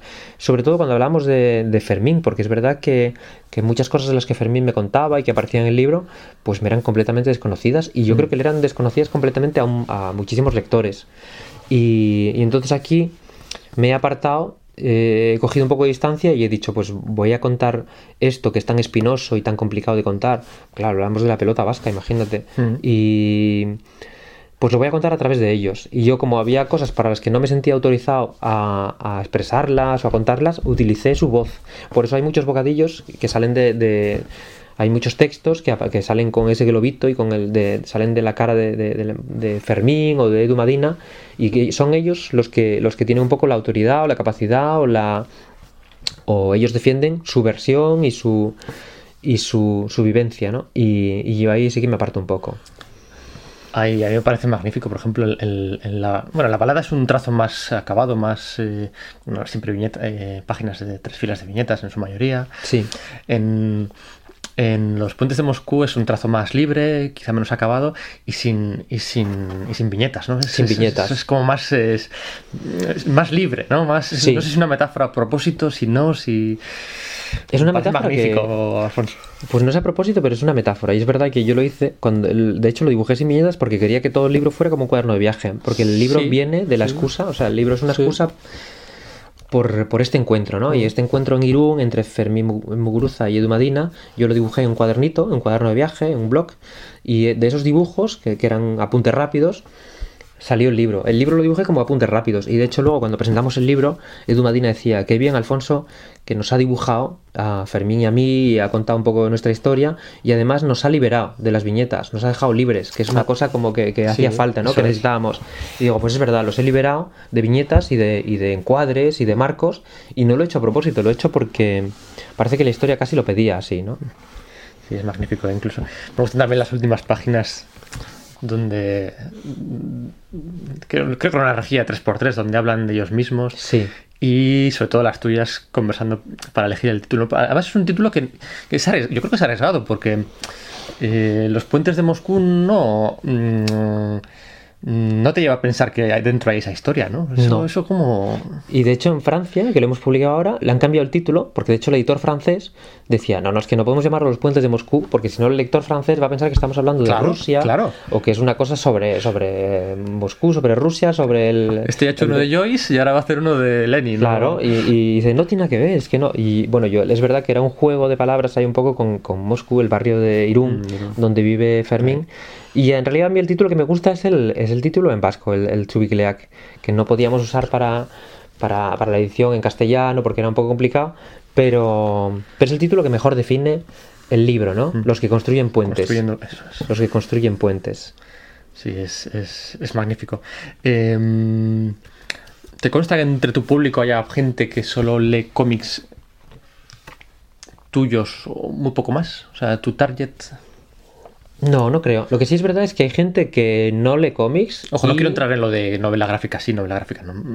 Sí, pero más allá de ese debate, yo creo que hay mucha gente que es verdad que no es lectora de cómic, o si le preguntas dirá, no, no soy lector de cómic, pero, por ejemplo, esta historia sí que me ha gustado, o esta historia que ha contado, que, que cuenta este autor me gusta, y a lo mejor son lectores... Porque es verdad que igual está cayendo, igual nos estamos deslizando hacia el mercado de la novela o hacia el mercado literario, en el sentido de que estamos llegando...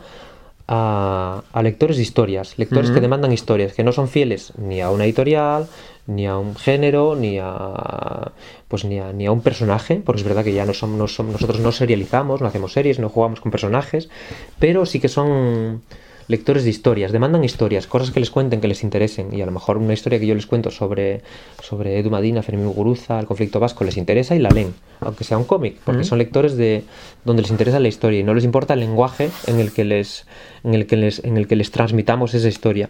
Y, y ahí yo creo que no tengo lectores propios que, míos, pero sí que hay lectores propios de las historias que contamos. Y ya, ya no pasa a lo mejor lo que pasaba antes, que había lectores que eran reacios y decían, no, yo leo literatura, pero no leo cómic.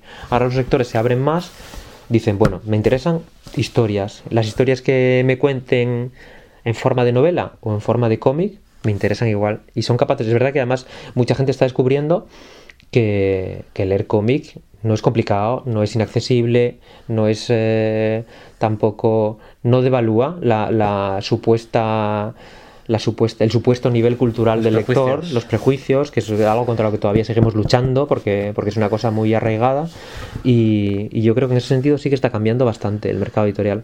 En las biografías, parece como que, bueno, ahora podríamos hacer podcasts y programas de biografías y biografías, ¿no? Eh, la última que he leído, por ejemplo, es la de Javier, que también es, es magnífica, ¿no?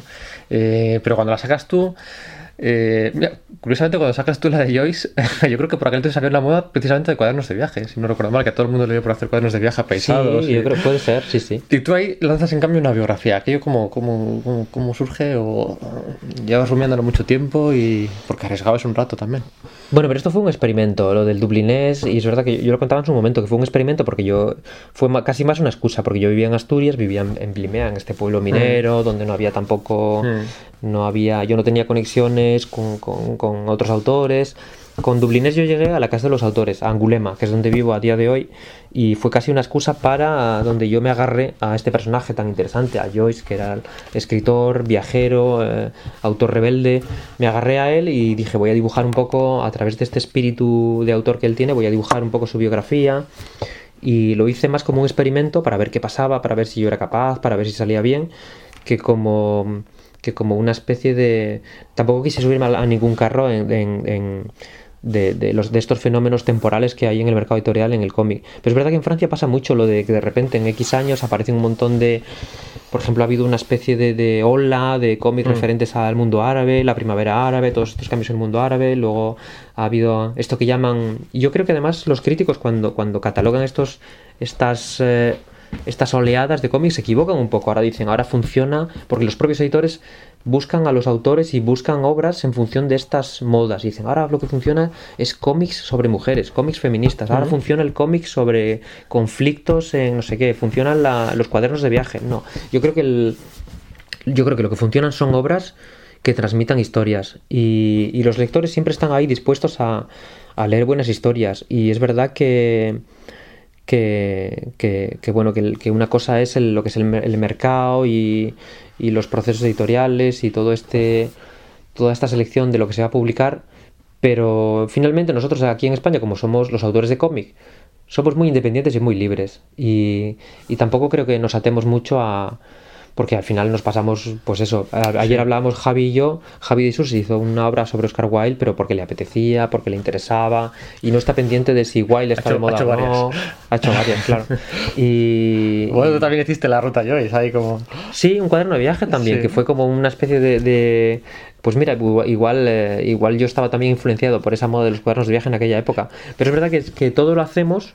no pensando en que vaya a funcionar porque está de moda tal o cual cosa, mm. o que vaya a vender tantos ejemplares, o se vaya a reeditar, sino que lo hacemos porque nos apetece. Es como...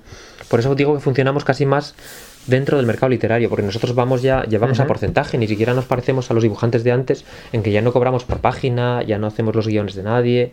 Vamos, todo es una aventura, uh-huh. y hay un libro que puede funcionar bien, y hay un libro que puede fracasar, y no hay tampoco una previsión. Muchas gracias, tío. Nada, gracias a ti.